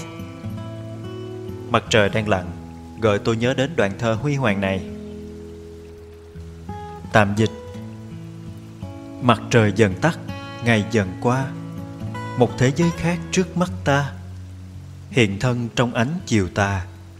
Người nâng tôi đến vùng xa huy hoàng. Trong giấc mơ, bóng người mất dạng. Tha ngôi đôi cánh phàm trần. Sao thay thế được hiện thân thiên thần? Khi tôi tốt ra những câu thơ đầy cảm hứng ấy thì ý tưởng đến như một tia chớp. Trong chính khoảnh khắc đó chân lý đã được tiết lộ. Tôi dùng gậy vẽ trên cát. Sơ đồ này được thể hiện 60 năm sau đó trong bài nói chuyện của tôi trước Viện Kỹ sư Điện Mỹ. Và người bạn đồng hành của tôi hiểu ý tưởng hoàn toàn. Các hình ảnh tôi thấy sắc nét, rõ ràng một cách tuyệt vời, vững vàng như sắt thép và đá tảng. Tôi đã nói với người bạn của mình rằng Xem động cơ của tôi đây Xem tôi chuyển hướng nó nhé. Tôi không biết mô tả cảm xúc tôi từ đâu. Nhà điêu khắc Pimalion khi thấy bức tượng của mình sống dậy thành người cũng không thể xúc động hơn thế. Dù có thể tình cờ phát hiện được ngàn vạn bí mật của thiên nhiên, tôi vẫn cũng sẵn sàng đổi lấy chỉ một bí mật này. Bí mật mà tôi đã phải vật lộn một quãng thời gian dài, bất chấp nguy hiểm để có thể khám phá ra.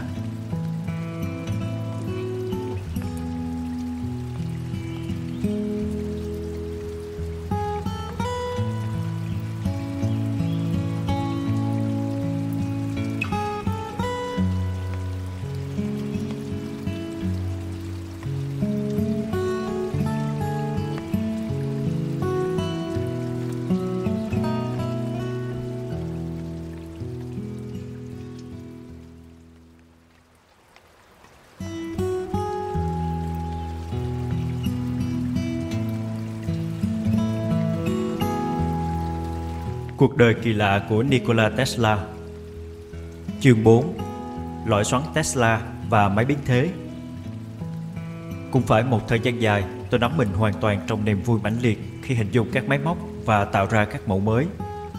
Đó là trạng thái tinh thần sảng khoái tuyệt đối nhất mà tôi từng được trải nghiệm trong cuộc sống. Ý tưởng đến ào ạt theo dòng liên tục và khó khăn duy nhất với tôi là giữ ý tưởng lại thật nhanh. Các bộ phận máy mà tôi hình dung rất thực và hữu hình trong từng chi tiết, ngay cả với những dấu hiệu hao mòn nhỏ nhất. Tôi rất vui khi tưởng tượng các động cơ chạy không ngừng. Cảnh tượng đó thật tuyệt vời trước con mắt của tư duy.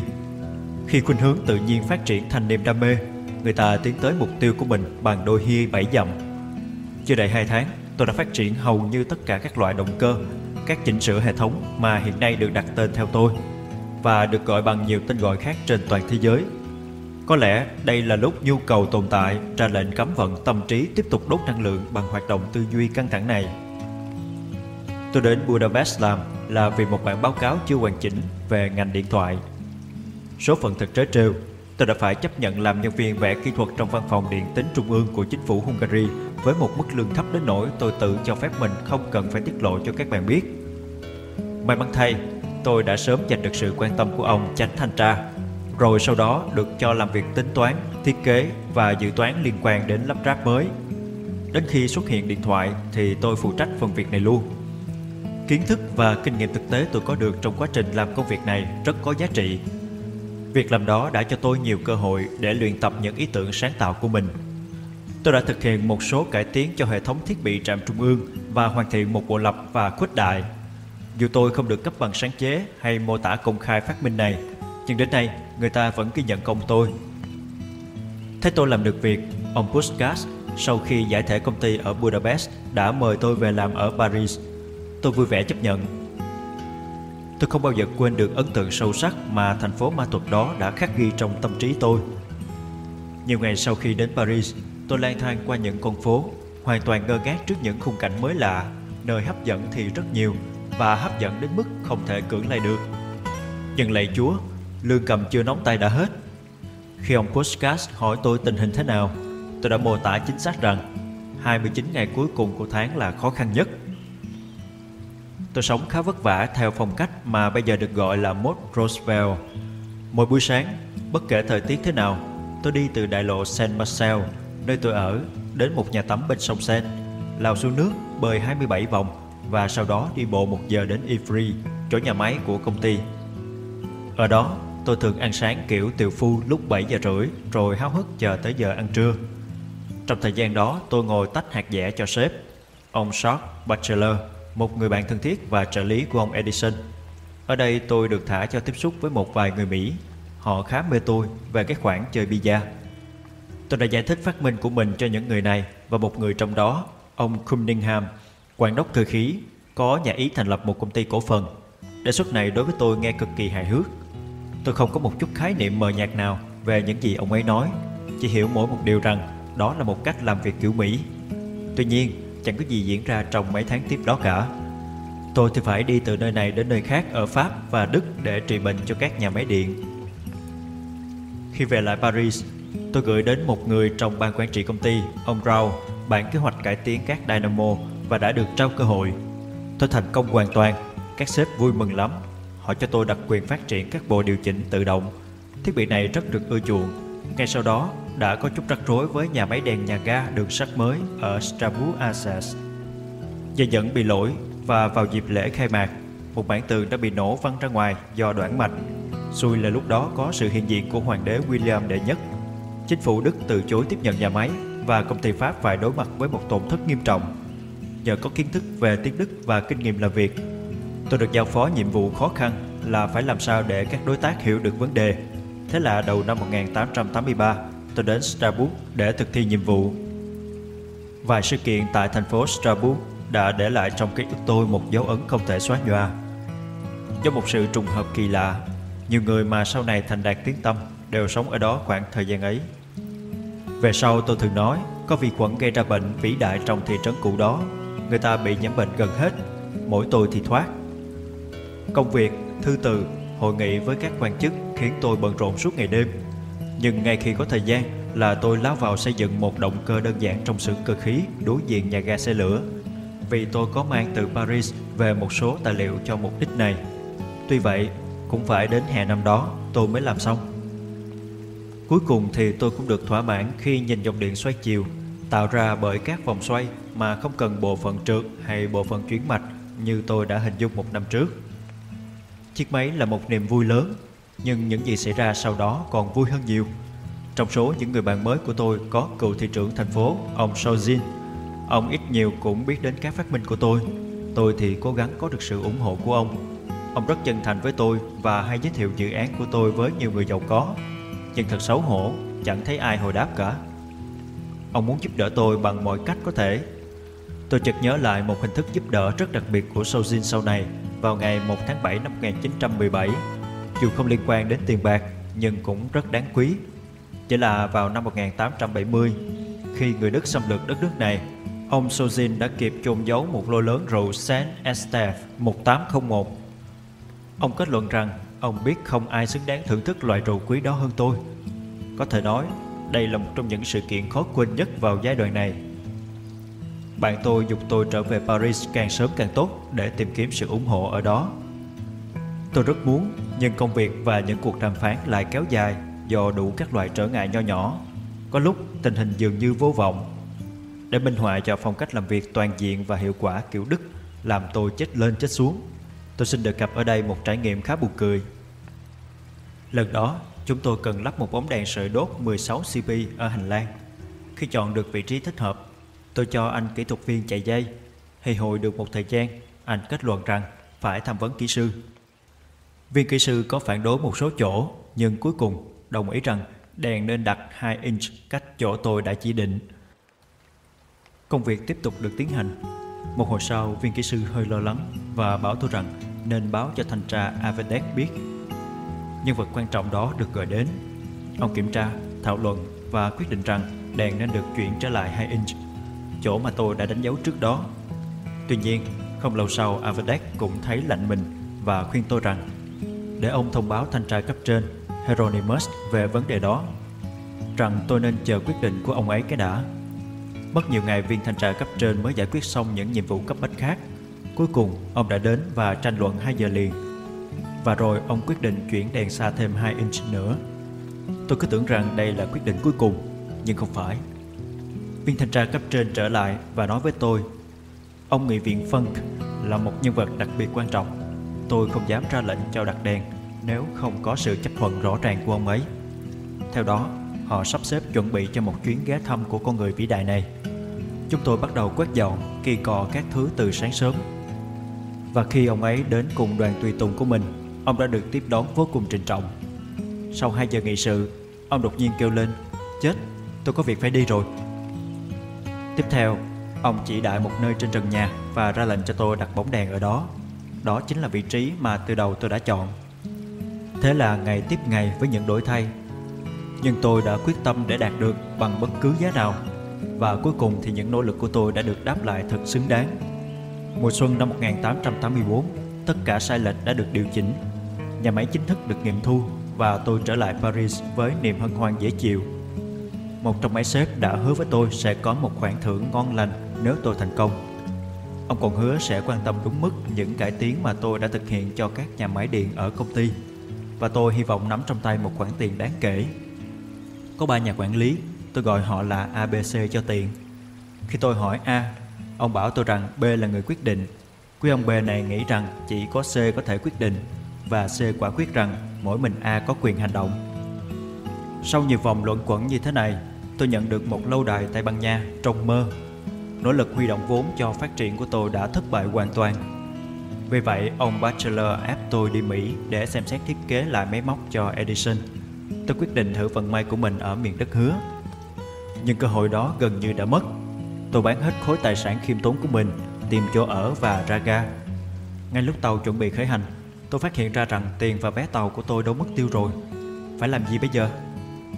Hedwin có khá nhiều thời gian để cân nhắc còn tôi thì phải quyết định trong khi chạy dọc theo tàu với cảm giác trái ngược dân trào trong óc như sóng dao động của tụ điện. Sự quyết tâm được khả năng phản ứng nhanh trợ giúp đã chiến thắng trong thời gian cấp bách. Khi vượt qua cảm giác rằng mình quá vô dụng và khó chịu, tôi đã xoay sở đáp tàu thủy đi New York với những gì còn sót lại. Một số bài thơ, bài báo tôi viết trước đó, một đống trang tính tích phân khó nhằn liên quan đến chiếc máy bay trong tưởng tượng của tôi. Trong chuyến hành trình, hầu hết thời gian tôi ngồi ở đuôi tàu chờ cơ hội cứu người rơi xuống nước mà chẳng suy nghĩ chút gì rằng mình còn đang ngồi ở nơi cực kỳ nguy hiểm. Sau này, khi hấp thụ được một ít tính thực tế của người Mỹ, tôi rùng mình khi hồi tưởng lại và kinh ngạc khi thấy trước đây mình điên quá chừng. Cuộc gặp gỡ với Edison là một sự kiện đáng nhớ trong cuộc đời tôi. Tôi đã rất ngạc nhiên trước con người tuyệt vời này. Dù không có lợi thế từ nhỏ, cũng không được đào tạo khoa học, nhưng ông đã đạt được nhiều thành tựu. Tôi đã học cả tá ngôn ngữ, nghiên cứu văn chương nghệ thuật và đã trải qua những năm tháng đẹp nhất đời mình trong thư viện, đọc hết thảy mọi thứ có trong tay, từ Principia của Newton đến các tiểu thuyết của Paul de Kock. Hồi trước, tôi cảm thấy mình đã phí hoài cuộc đời với những thứ ấy. Nhưng sau này tôi nhận ra rằng đó chính là những việc hay ho nhất giúp tôi có được lợi thế về sau. Chỉ trong vài tuần, Edison đã tin tưởng tôi. Chuyện là vậy, chiếc SS Oregon Tàu hơi nước chở khách nhanh nhất tại thời điểm đó bị hỏng cả hai máy đèn và phải hoãn chuyến. Vì cấu trúc thượng tầng được xây dựng sau khi lắp đặt máy nên không thể gỡ máy ra được. Tình hình rất khó và Edison bực mình lắm. Vào buổi tối, tôi lấy các dụng cụ cần thiết theo để lên tàu, ở lại qua đêm. Các máy phát điện đang trong tình trạng xấu, có nhiều chỗ đoạn mạch và đứt, nhưng với sự hỗ trợ của thủy thủ đoàn, tôi đã sửa thành công. Lúc 5 giờ sáng, khi đang đi dọc theo đại lộ thứ năm đến xưởng làm, tôi đã gặp Edison cùng với Bachelor và một vài người khác đang về nhà để ngủ. Thấy tôi, ông chỉ và bảo Anh chàng người Paris này chạy rong suốt đêm qua. Khi tôi nói với ông rằng tối qua tôi ở tàu SS Oregon và đã sửa xong cả hai máy, ông nhìn tôi trong im lặng rồi bước đi không nói thêm một lời. Nhưng khi ông đã đi một quãng xa, tôi nghe ông nhận xét Bachelor này, anh chàng được đấy. Kể từ lúc đó trở đi, tôi đã hoàn toàn tự do chỉ đạo công việc. Trong gần một năm trời, giờ giấc làm việc thường xuyên của tôi là từ 10 giờ 30 sáng cho đến 5 giờ sáng hôm sau. Không có một ngày ngoại lệ nào. Edison đã nói với tôi, từ trước tới nay tôi đã có nhiều trợ lý làm việc rất chăm chỉ, nhưng anh thì vô địch. Trong thời gian này, tôi thiết kế 24 loại máy thông dụng khác nhau, có loại ngắn và mô hình thống nhất, thay thế những cái cũ đã hư hỏng Ông giám đốc đã hứa với tôi 50.000 đô la khi hoàn thành nhiệm vụ này, nhưng hóa ra lão lại đùa hiểm. Vố này đau quá nên tôi nghỉ việc luôn. Ngay sau đó, một số người đã tiếp cận tôi, đề nghị thành lập một công ty đèn hồ quang mang tên tôi. Tôi đồng ý. Dù gì đi nữa, đây cũng là một cơ hội tốt để phát triển động cơ điện. Thế nhưng, khi tôi đề cập đến vấn đề này với các cộng sự mới thì họ nói Không, chúng tôi muốn làm đèn hồ quang. Chúng tôi không quan tâm cái dòng điện xoay chiều của anh Năm 1886, hệ thống đèn hồ quang của tôi đã được hoàn thiện, áp dụng cho các nhà máy và dùng trong chiếu sáng đô thị. Thế là tôi được tự do, nhưng chẳng có gì trong tay ngoài một giấy chứng nhận sở hữu cổ phần trang trí thật đẹp mang giá trị tượng trưng. Rồi tiếp theo là một thời kỳ đấu tranh trong môi trường mới mà tôi không biết gì nhiều, nhưng phần thưởng cuối cùng đã đến. Vào tháng 4 năm 1887, công ty Tesla Electric được thành lập, cấp cho tôi một phòng thí nghiệm và các trang bị khác các động cơ tôi làm ở đó chính xác như tôi đã tưởng tượng. Tôi không cố gắng để cải thiện thiết kế, chỉ sao chép các hình ảnh như đã xuất hiện trong đầu và máy móc vận hành luôn như tôi mong đợi. Khoảng đầu năm 1888, tôi sắp xếp đàm phán được với công ty Westinghouse để sản xuất động cơ trên quy mô lớn. Tuy nhiên, vẫn còn những khó khăn lớn. Hệ thống của tôi dựa trên việc sử dụng các dòng điện tần số thấp, còn các chuyên gia Westinghouse thì trước đó đã sử dụng dòng điện có 133 chu kỳ trên dây, 133 Hz vì những ưu điểm khi biến áp. Họ không muốn bỏ tiêu chuẩn cũ và tôi phải nỗ lực tập trung vào việc điều chỉnh động cơ cho phù hợp với tiêu chuẩn của họ. Ngoài ra, tôi cũng cần phải sản xuất một động cơ có khả năng hoạt động hiệu quả ở tần số này trên 2 giây. Đó không phải là một chuyện dễ dàng. Tuy nhiên, cuối năm 1889, khi sự hiện diện của tôi ở Pittsburgh không còn cần thiết nữa Tôi trở về New York và tiếp tục thử nghiệm trong một phòng thí nghiệm trên đường Grand. Ở đây, tôi bắt đầu thiết kế ngay lập tức các máy tần số cao. Các vấn đề trong lĩnh vực chưa được khám phá này mới lạ và khá đặc biệt, nên tôi đã gặp rất nhiều khó khăn. Tôi không dùng cuồng cảm, lo rằng nó có thể không mang lại sóng hình sin hoàn hảo, mà sóng này rất quan trọng đối với hoạt động cộng hưởng. Nếu không vì điều này, tôi đã có thể tiết kiệm cho mình biết bao nhiêu công lao động. Một đặc tính làm nản lòng của máy phát điện xoay chiều tần số cao là sự không cố định tốc độ, có nguy cơ tạo ra những hạn chế nghiêm trọng khi sử dụng. Tôi đã để ý thấy trong các lần làm mẫu trước Viện Kỹ sư Điện Mỹ thì nhiều lần tần số bị lạc, cần phải điều chỉnh lại. Khi đó tôi chưa thể nghĩ ra một phương tiện điều khiển máy loại này ở một tốc độ ổn định đến mức gần như không làm thay đổi số vòng quay giữa các cực. Lâu sau này tôi mới phát minh ra. Sau nhiều lần cân nhắc, rõ ràng cần phải phát minh ra một thiết bị đơn giản hơn để tạo ra các dao động điện lý tưởng kiểu nằm mơ mới có như thế này. Năm 1856, Nam tước Kelvin đã trình làng lý thuyết phóng điện nhưng không thấy có ứng dụng thực tế nào cho kiến thức quan trọng đó cả. Tôi đã nhìn thấy tiềm năng và tiến hành phát triển bộ máy cảm ứng dựa trên nguyên lý này. Tiến triển khá tốt và tôi đã có thể triển lãm một cuộn dây cho tia lửa dài 5 inch tại buổi thuyết trình của mình vào năm 1891. Vào dịp đó, tôi thẳng thắn nói với các kỹ sư về một khiếm khuyết liên quan đến việc chuyển đổi theo phương pháp mới, gọi là sự mất lửa. Điều tra sau đó cho thấy, dù dùng phương tiện gì đi nữa, không khí, hydro hay thủy ngân, dầu hoặc một dòng electron thì hiệu suất là như nhau. Đó là một luật rất giống với luật bảo toàn chuyển đổi năng lượng cơ học. Dù ta có thả một vật nặng thẳng đứng hay nó trượt theo đường dốc thì tổng số công vẫn không hề thay đổi. Tuy nhiên, thật may mắn, nhược điểm này không phải là cốt tử, vì bằng cách điều chỉnh sự cộng hưởng, ta có thể đạt hiệu suất 85%.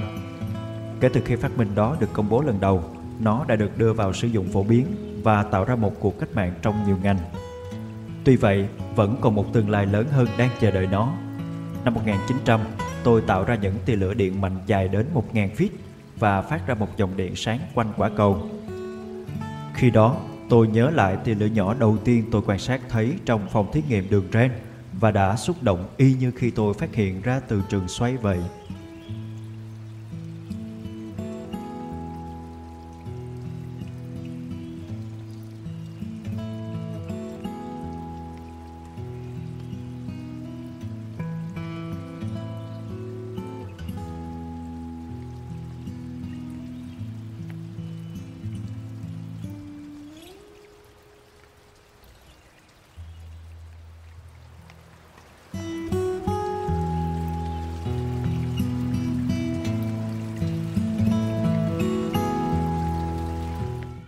Cuộc đời kỳ lạ của Nikola Tesla.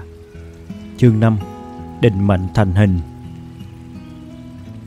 Khi nghĩ lại về các sự kiện đã qua trong đời, Tôi chợt nhận ra luôn có những luồng ảnh hưởng định hình định mệnh của mỗi người.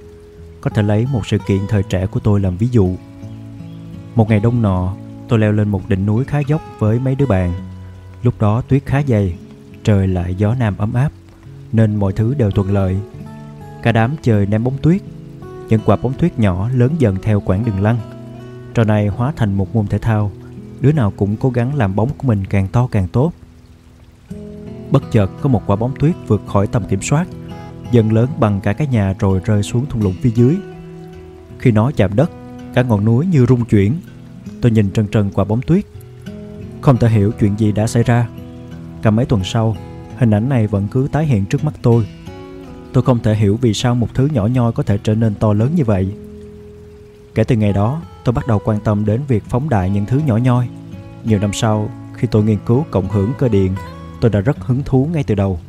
Có thể nói, nếu không nhờ ấn tượng về quả bóng tuyết, tôi đã chẳng đủ kiên nhẫn dõi theo những tia lửa nhỏ xuất hiện trong cái lõi của mình. Tôi sẽ chẳng bao giờ có phát minh tuyệt vời như vậy. Quả bóng tuyết đó là một phần quan trọng của lịch sử. Nhiều người học kỹ thuật dù rất giỏi nhưng lại có tâm thế tư duy kiểu cứng nhắc theo khuôn mẫu, tầm nhìn ngắn hạn. Họ bảo rằng động cơ điện không đồng bộ của tôi chẳng dùng được vào việc gì cả. Thật là một sai lầm đáng tiếc. Không nên đánh giá một ý tưởng mới bằng kết quả tức thời.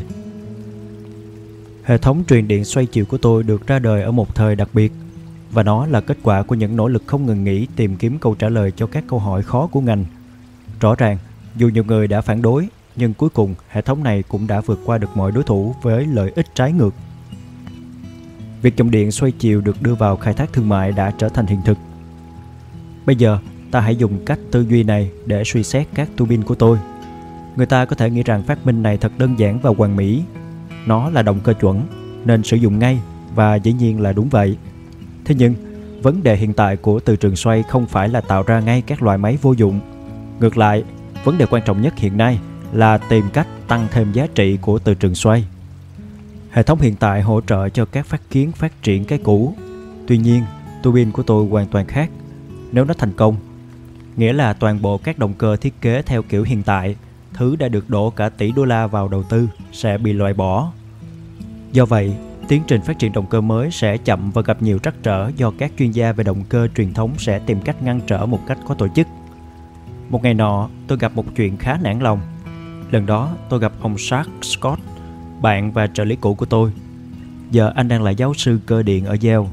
Cũng lâu rồi tôi không gặp anh và rất mừng khi có cơ hội nói chuyện với anh ở ngay văn phòng mình. Cuộc tán gẫu chuyển sang chủ đề tu bin và tôi rất hào hứng. Tôi nói, đôi mắt bừng sáng ánh hào quang của tương lai. Scott à, tu bin của tôi sẽ làm các động cơ nhiệt thành sắt vụn hết.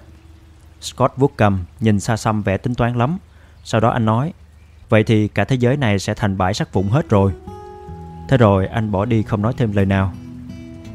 Tuy vậy, phát minh này và nhiều phát minh khác của tôi chỉ đơn giản là một bước tiến nhỏ theo một hướng nào đó mà thôi. Khi phát triển ý tưởng của mình, tôi đơn giản chỉ làm theo bản năng. Tôi chỉ muốn cải tiến các loại máy hiện tại chứ không hề nghĩ tới các ứng dụng to lớn xa vời. Để chiếc máy phóng điện cao thế thành hình với ứng dụng như hiện tại cần mấy năm trời làm việc để nó từ một chiếc máy giải quyết vấn đề nhỏ trở thành một giải pháp cho các vấn đề quan trọng của nhân loại. Về cơ bản, nó không còn chỉ là một cải tiến công nghiệp nữa rồi. Nếu tôi nhớ không nhầm, thì vào tháng 11 năm 1890, tôi đã thực hiện một thí nghiệm cho kết quả kỳ lạ và hoành tráng nhất nhì lịch sử khoa học. Khi đang nghiên cứu điện cao tầng, tôi đã phát hiện ra rằng một điện trường cường độ cao có thể được tạo ra trong phòng để thắp sáng các điện cực chân không. Thế là tôi làm một cái biến áp để kiểm định. Ngay lần thử đầu tiên, kết quả rất tuyệt vời. Ở thời điểm đó, thật khó để giải thích một hiện tượng lạ này có ý nghĩa như thế nào. Người ta thường tìm kiếm những thứ mới lạ, nhưng rồi những thứ ấy nhanh chóng trở thành bình thường trong mắt họ. Kỳ quan ngày hôm qua sẽ chóng trở thành cái tầm thường ngày hôm nay. Khi những ống điện cực của tôi mới được công bố, người ta đứng sững người mà nhìn. Tôi nhận được lời mời và danh hiệu khen thưởng đến tận mây xanh từ mọi nơi trên thế giới. Nhưng rồi tôi từ chối hầu hết. Chỉ đến năm 1892, tôi mới buộc phải đến London để giảng về Hiệp hội Cơ điện đây là một lời mời khó có thể từ chối. Lúc đó tôi định đi Paris ngay để thực hiện nghĩa vụ tương tự. Nhưng ngài James Dewar lại cứ năn nỉ tôi xuất hiện trước Hiệp hội Hoàng gia. Tôi thuộc loại khó lay chuyển nhưng lại bị lời lẽ của quý ông người Scotland này hạ gục ngay. Ngài đẩy tôi ngồi vào một cái ghế, rót nửa ly chất lỏng màu nâu ống ánh, vị như rượu thần tiên vậy. Ngài nói tiếp, Bây giờ anh ngồi ở cái ghế của Faraday và đang uống loại rượu whisky mà ông ấy từng uống đấy. Cơ bản tôi không hứng thú lắm vì sau khi uống xong thì quan điểm về rượu mạnh của tôi đã có chút thay đổi rồi. Sáng hôm sau, tôi trình bày trước Hiệp hội Hoàng gia. Đến cuối, Nam tước Rayleigh đã dành tặng cho tôi những lời có cánh. Tôi bay từ London sang Paris để nhận không biết bao nhiêu danh vọng và ân huệ. Thế rồi tôi về quê nhà đấu tranh với bệnh tật. Trong thời gian dưỡng bệnh, tôi đã lên kế hoạch quay lại làm việc ở Mỹ. Tới lúc đó, tôi chưa bao giờ nghĩ mình sở hữu tài năng hay khám phá ra gì vĩ đại cả. Nhưng năm trước Relax, người tôi luôn xem là con người khoa học lý tưởng, cứ luôn nhấn mạnh điều này. Do đó, tôi thấy mình nên tập trung vào các ý tưởng lớn. Lúc ấy, cũng như nhiều thời điểm trong quá khứ, tôi nghĩ về những lời dạy của mẹ. Sức mạnh lý trí được Chúa ban ơn. Và nếu ta tập trung vào chân lý, ta sẽ hòa nhịp được với sức mạnh vĩ đại đó. Mẹ đã dạy tôi rằng phải tìm kiếm chân lý trong kinh thánh. Thế nên, vài tháng sau tôi tập trung nghiên cứu tác phẩm này. Một ngày nọ, khi đang đi dạo trên núi, tôi phải tìm chỗ trú vì trời bỗng chuyển dông. Trời bắt đầu đặt kín mây, nhưng vẫn chưa mưa. Thế rồi bỗng nhiên một ánh chớp lóe. Vài giây sau, mưa như trút. Sự việc này làm tôi suy nghĩ, đó là hai hiện tượng liên hệ mật thiết với nhau như nguyên nhân và kết quả. Tôi chợt kết luận là năng lượng điện liên quan đến quá trình ngưng tụ nước. Ánh chớp ở đây đóng vai trò như cò súng. Từ đây, tôi thấy vô số tiềm năng. Nếu ta có thể điều chuyển và tạo ra các luồng điện phù hợp, ta có thể thay đổi toàn bộ hành tinh cũng như sự sống trên trái đất. Mặt trời làm nước biển bốc hơi, gió đưa mây đến các vùng đất xa mà không làm thay đổi trạng thái của nước. Nếu ta có thể làm thay đổi trạng thái nước theo ý muốn, ta có thể điều chuyển nước đến mọi nơi. Ta có thể cải tạo sa mạc, tạo sông hồ và nhiều thứ khác nữa. Đây có thể là cách hiệu quả nhất để khiến mặt trời phục vụ con người. Mọi thứ phụ thuộc vào khả năng phát triển và điều chuyển các lực điện trong thiên nhiên mà thôi. Ý tưởng này có vẻ vô vọng, nhưng tôi vẫn quyết định sẽ làm. Thăm một người bạn ở Watford, Anh một thời gian, tôi về Mỹ mùa hè năm 1892 và bắt tay vào việc ngay. Tôi rất hứng thú bởi công cụ này cũng sẽ khiến công nghệ truyền điện vô tuyến thành hiện thực. Vào thời điểm này, tôi đã nghiên cứu khá kỹ kinh thánh và phát hiện mấu chốt ở sách Khải Huyền. Ngày mùa xuân năm sau, tôi đạt được kết quả tuyệt vời. Tôi đã đạt đến 100 triệu volt với lõi nón. Đây là mức hiệu điện thế bằng với tia chớp. Thành tựu dần lớn cho đến khi phòng thí nghiệm của tôi cháy rụi vào năm 1895. Sau này có được thuật lại trong tờ báo của T.C. Martin trên tờ Century số tháng 4 Thảm họa này làm tôi đi thụt lùi. Suốt năm đó tôi phải tập trung lên kế hoạch và xây dựng lại phòng thí nghiệm. Tuy nhiên, khi điều kiện cho phép, tôi quay lại tiếp tục nghiên cứu. Dù tôi biết là lực điện lớn hơn phải được tạo ra ở các thiết bị kích thước lớn, nhưng bản năng mách bảo rằng sẽ có ngày tôi xây dựng được một thiết bị nhỏ với biến áp nhỏ hơn. Khi đang thử nghiệm với cuộn thứ cấp dạng xoắn phẳng trong đơn đăng ký sáng chế của tôi, tôi bất ngờ khi thấy không có tia lửa điện. Sau đó, tôi phát hiện ra rằng hiện tượng này là do vị trí cũng như tác động qua lại của các vòng dây. Từ quan sát ấy, tôi dùng dây dẫn với các vòng xoắn đường kính lớn được tách rời nhau để ngăn chạm điện. Tôi ứng dụng nguyên lý này và đã thành công trong việc tạo ra dòng điện trên 100 triệu volt. Đây gần như là giới hạn của dòng điện có thể tạo ra mà không gây nguy hiểm. Một bức hình của thiết bị này trong thí nghiệm của tôi ở trường Houston đã được đăng ở tờ Electrical Review số tháng 11 năm 1898. Để tiến xa hơn, tôi phải chuyển ra không gian mở. Mùa xuân năm 1899, sau khi đã chuẩn bị xây dựng một nhà máy điện vô tuyến, tôi đến Colorado và ở đó một năm. Ở nơi đây, tôi đã thực hiện một số cải tiến để có thể tạo ra dòng điện ở bất kỳ mức hiệu điện thế nào tùy ý. Các độc giả hứng thú với chủ đề này có thể xem thêm thông tin về các thí nghiệm trong bài Các vấn đề về việc gia tăng năng lượng con người ở tờ Century số tháng 6 năm 1900. Khi nói đến chủ đề biến áp phóng đại, biến áp cao thế, tôi sẽ nói rõ để mọi người cùng hiểu. Đầu tiên, nó là một biến áp cộng hưởng với cuộn thứ cấp xoắn đặt trên mặt cong. Các cuộn dây được xoắn với bán kính rộng với khoảng cách giữa các vòng dây phù hợp để không bị rò điện ngay cả dù dây dẫn là loại trần không có vỏ bọc. Thiết bị này phù hợp với mọi loại tần số, từ một vài tới vài ngàn vòng trên dây.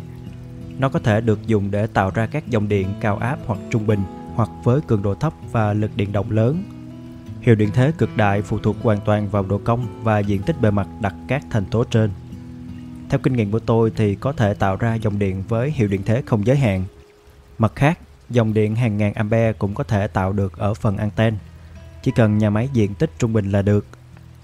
Về lý thuyết mà nói, một trạm đường kính dưới 90 feet là đủ để tạo lực điện động lớn thế rồi. Trong khi dòng điện anten đạt khoảng 2.000 đến 4.000 ampe ở tần số thường sẽ chỉ cần chạm dưới 30 feet đường kính. Nghiêm ngặt mà nói, máy truyền phát vô tuyến sẽ tạo ra sự phóng quang không đáng kể so với toàn bộ năng lượng.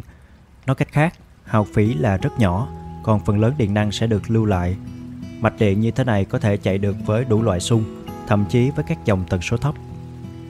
Nó sẽ tạo ra các dao động liên tục hình sin như máy phát điện xoay chiều vậy. Nói một cách chính xác, đây là một biến thế cộng hưởng. Nhưng ngoài việc có các đặc trưng như máy biến thế thì nó còn rất phù hợp với hệ thống thiết bị điện toàn cầu bởi nó được thiết kế để đạt hiệu quả và hiệu suất cao trong quá trình truyền năng lượng vô tuyến. Như vậy, quãng đường truyền điện không còn quan trọng nữa và cường độ dòng điện sẽ không bị hao hụt trong quá trình này. Thậm chí nhờ đó, ta còn có thể ứng dụng truyền điện xa đến tận các chiếc máy bay, chỉ nhiên là sau khi tính toán chính xác Phát minh này là một trong những phát minh tạo nên hệ thống truyền phát vô tuyến toàn cầu mà tôi đã thương mại hóa khi về New York năm 1900. Để làm rõ mục đích công ty tôi, tôi xin trích lại một đoạn ở bài báo tôi đã nhắc ở trên. Hệ thống toàn cầu này là kết quả của sự kết hợp giữa một số khám phá nguyên bản của nhà phát minh sau một quá trình dài nghiên cứu và thí nghiệm không ngừng nghỉ. Hệ thống này sẽ không chỉ biến việc truyền phát vô tuyến nhanh chóng và chính xác bất kỳ tín hiệu, thông điệp hay ký tự nào đến mọi miền trái đất thành hiện thực mà còn kết hợp được với cả hệ thống điện tính, điện thoại cũng như các trạm phát tín hiệu khác mà không cần phải thay đổi công cụ, thiết bị hiện tại. Ví dụ, một người sử dụng điện thoại ở Mỹ có thể gọi đến bất kỳ người sử dụng điện thoại nào khác trên trái đất. Một thiết bị nhận tín hiệu rẻ tiền, nhỏ như cái đồng hồ sẽ giúp ta nghe được bài diễn văn hay bản nhạc ở bất kỳ nơi đâu.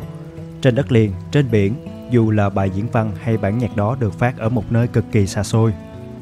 Mấy dòng trên chỉ để minh họa cho tiềm năng của phát kiến khoa học mới này. Thứ sẽ xóa bỏ mọi khoảng cách và đưa vào sử dụng một máy dẫn điện hoàn hảo của tự nhiên, trái đất. Trái đất sẽ thay thế đường dây dẫn để phục vụ vô số mục đích của loài người.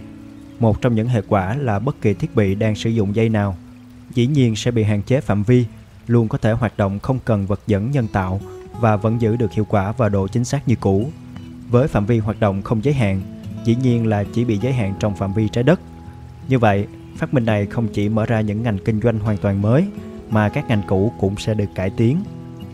Hệ thống truyền phát vô tuyến toàn cầu được dựa trên các phát minh và khám phá sau. Thứ nhất, biến thế Tesla. Đây là một bộ phận tạo ra dao động điện có vai trò cách mạng tương tự như thuốc súng trong chiến tranh vậy. Dòng điện sẽ mạnh hơn gấp nhiều lần với các máy thông thường và tên lửa dài đến hơn 100 feet. Đã được người phát minh hiện thực hóa. Thứ hai, máy phóng điện cao thế. Đây là phát minh số 1 của Tesla về bản chất là một máy biến thế được thiết kế để sử dụng trái đất làm công cụ truyền phát năng lượng điện, vai trò như kính viễn vọng trong quan sát thiên văn vậy. Bằng thiết bị tuyệt vời này, ông đã tạo nên dòng điện với cường độ lớn hơn cả tia chớp, đủ để thắp sáng hơn 200 bóng đèn sợi đốt vòng quanh trái đất. Thứ ba, hệ thống vô tuyến Tesla. Hệ thống này gồm một số cải tiến và hiện là phương tiện duy nhất để truyền điện năng tiết kiệm ở phạm vi rộng mà không cần dây dẫn. Các thí nghiệm và quá trình đo lường cẩn thận đã được thực hiện bởi nhà phát minh ở Colorado. Phát minh này đã cho thấy rằng mọi thứ năng lượng đều có thể truyền khắp trái đất nếu cần, với tỷ lệ tổn thất chỉ vài phần trăm. Thứ tư, nghệ thuật cá thể hóa. Phát minh này của Tesla là một điều chỉnh sơ khai. Ông xem ngôn ngữ như là một hệ thống diễn đạt trời rạc. Như vậy, có thể truyền tín hiệu hoặc thông điệp hoàn toàn bí mật cả về phương diện chủ động lẫn bị động mà không bị và không thể bị gián đoạn. Mỗi tín hiệu giống như một cá nhân với nhân dạng không lẫn lộn. Nhờ vậy, có thể xây dựng vô số trạm hoặc thiết bị thu phát hoạt động cùng lúc mà không gây nhiễu lẫn nhau. Thứ năm, trạm thu phát trái đất. Phát kiến này đã được giải thích rộng rãi. Theo ông, trái đất phản ứng với các dao động điện ở một tần số dao động nhất định, tương tự như vai trò của thanh chuẩn âm trong sóng âm vậy. Dao động điện này sẽ giúp ta sử dụng trái đất vào các ứng dụng kinh tế quan trọng trong nhiều lĩnh vực. Nhà máy đầu tiên thuộc hệ thống truyền phát vô tuyến toàn cầu có thể được đưa vào hoạt động trong vòng 9 tháng. Với nhà máy phát điện này, có thể tạo ra nguồn điện lên đến 10 triệu mã lực. Nó có thể được dùng để phục vụ nhiều thành tựu kỹ thuật mà không tốn nhiều chi phí vận hành. Có thể kể đến một số thành tựu và ứng dụng tiêu biểu sau. Kết nối hệ thống điện tính toàn cầu, dịch vụ điện tính chính phủ bí mật và không thể bị gián đoạn kết nối toàn bộ hệ thống điện thoại toàn cầu. Hệ thống truyền tin tức khắp thế giới qua điện thoại và điện tính kết hợp với hệ thống báo chí hiện tại. Hệ thống toàn cầu trong lĩnh vực truyền tin mật, kết nối và vận hành toàn bộ các sàn chứng khoán trên thế giới. Hệ thống toàn cầu trong lĩnh vực phân phối âm nhạc và các lĩnh vực tương tự. Hệ thống chỉnh giờ toàn cầu với độ chính xác cao dựa vào thiên văn học mà không cần người điều chỉnh chi ly. Hệ thống truyền thông tin về ký tự viết tay hay đánh máy thư từ, chi phiếu. Hệ thống dịch vụ thông tin hàng hải giúp tàu bè định hướng không cần la bàn, giúp xác định chính xác vị trí, giờ giấc, cũng như thông tin để tránh va chạm hay thảm họa. Hệ thống toàn cầu trong việc in ấn trên đất liền và trên biển, khả năng tái tạo hình ảnh, tranh vẽ hay bản thu âm. Tôi cũng đề xuất trình diễn hệ thống truyền tải vô tuyến ở quy mô nhỏ trước để có được lòng tin của mọi người đã. Ngoài ra, tôi cũng muốn nhắc đến một số ứng dụng khác cũng khá quan trọng và sẽ được trình bày rõ hơn trong tương lai. Tôi đã xây một nhà máy ở Long Island với tháp cao 187 feet. Phần đỉnh cầu có đường kính khoảng 68 feet. Kích thước này là đủ để truyền bất kỳ lượng năng lượng nào. Ban đầu chỉ từ 200 đến 300 kW, nhưng tôi định sẽ tăng lên vài ngàn mã lực. Máy truyền phát dùng để phát các sóng có đặc trưng riêng và tôi đã nghĩ ra một phương pháp đặc biệt để kiểm soát bất kỳ lượng năng lượng nào. Tháp này bị phá hủy 2 năm trước năm 1917, nhưng dự án của tôi vẫn đang được phát triển. Chúng tôi cũng đang xây một tháp mới với nhiều tính năng tiến bộ hơn. Nhân dịp này, tôi muốn đính chính lại thông tin cho rằng tháp của tôi bị chính phủ phá hủy vì an ninh trong tình hình chiến tranh thế giới. Sự thật là mọi giấy tờ quan trọng đã giúp tôi có được vinh hạnh nhập quốc tịch Mỹ luôn được tôi giữ trong két sắt. trong khi các bằng cấp, chứng nhận, huy chương hay các thành tích của tôi khác chỉ giữ trong vali mà thôi. Nếu thông tin trên là đúng thì tôi đã được bồi hoàn một lượng tiền lớn đền bù cho chi phí xây tháp rồi. Ngược lại, chính phủ rất muốn giữ tháp vì nhiều lợi ích. Ví dụ như để nắm được chính xác vị trí mọi chiếc tàu ngầm trên thế giới chẳng hạn. Mọi nhà máy, dịch vụ, cải tiến của tôi luôn phục vụ lợi ích chung. Kể từ khi cuộc chiến nổ ra ở châu Âu, tôi đã hy sinh khá nhiều phát minh về định vị hàng không, hàng hải và truyền tải vô tuyến dành tặng cho lợi ích chung của đất nước này. Những người hiểu rõ tôi đều biết các ý tưởng của tôi đã cách mạng ngành công nghiệp Mỹ. Trên phương diện này, chưa từng có nhà phát minh nào may mắn như tôi khi các phát minh được ứng dụng nhiều, thậm chí cả trong lĩnh vực an ninh. Tôi đã định không thông báo rộng rãi vấn đề này, bởi vì nói về chuyện cá nhân khi cả thế giới đang gặp rắc rối có vẻ không phù hợp lắm. Tôi cũng xin nói thêm, vì tôi có nghe một số lời đồn rằng ngài Pierpont không ưu ái tôi.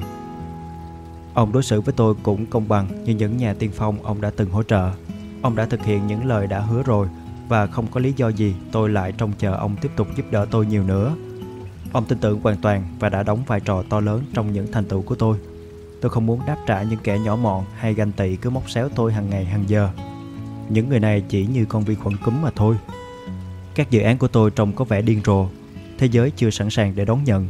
Những phát minh này đi trước quá xa thời đại. Nhưng về lâu dài, nó sẽ thành công và tự chứng tỏ giá trị của mình để ca khúc khải hoàn.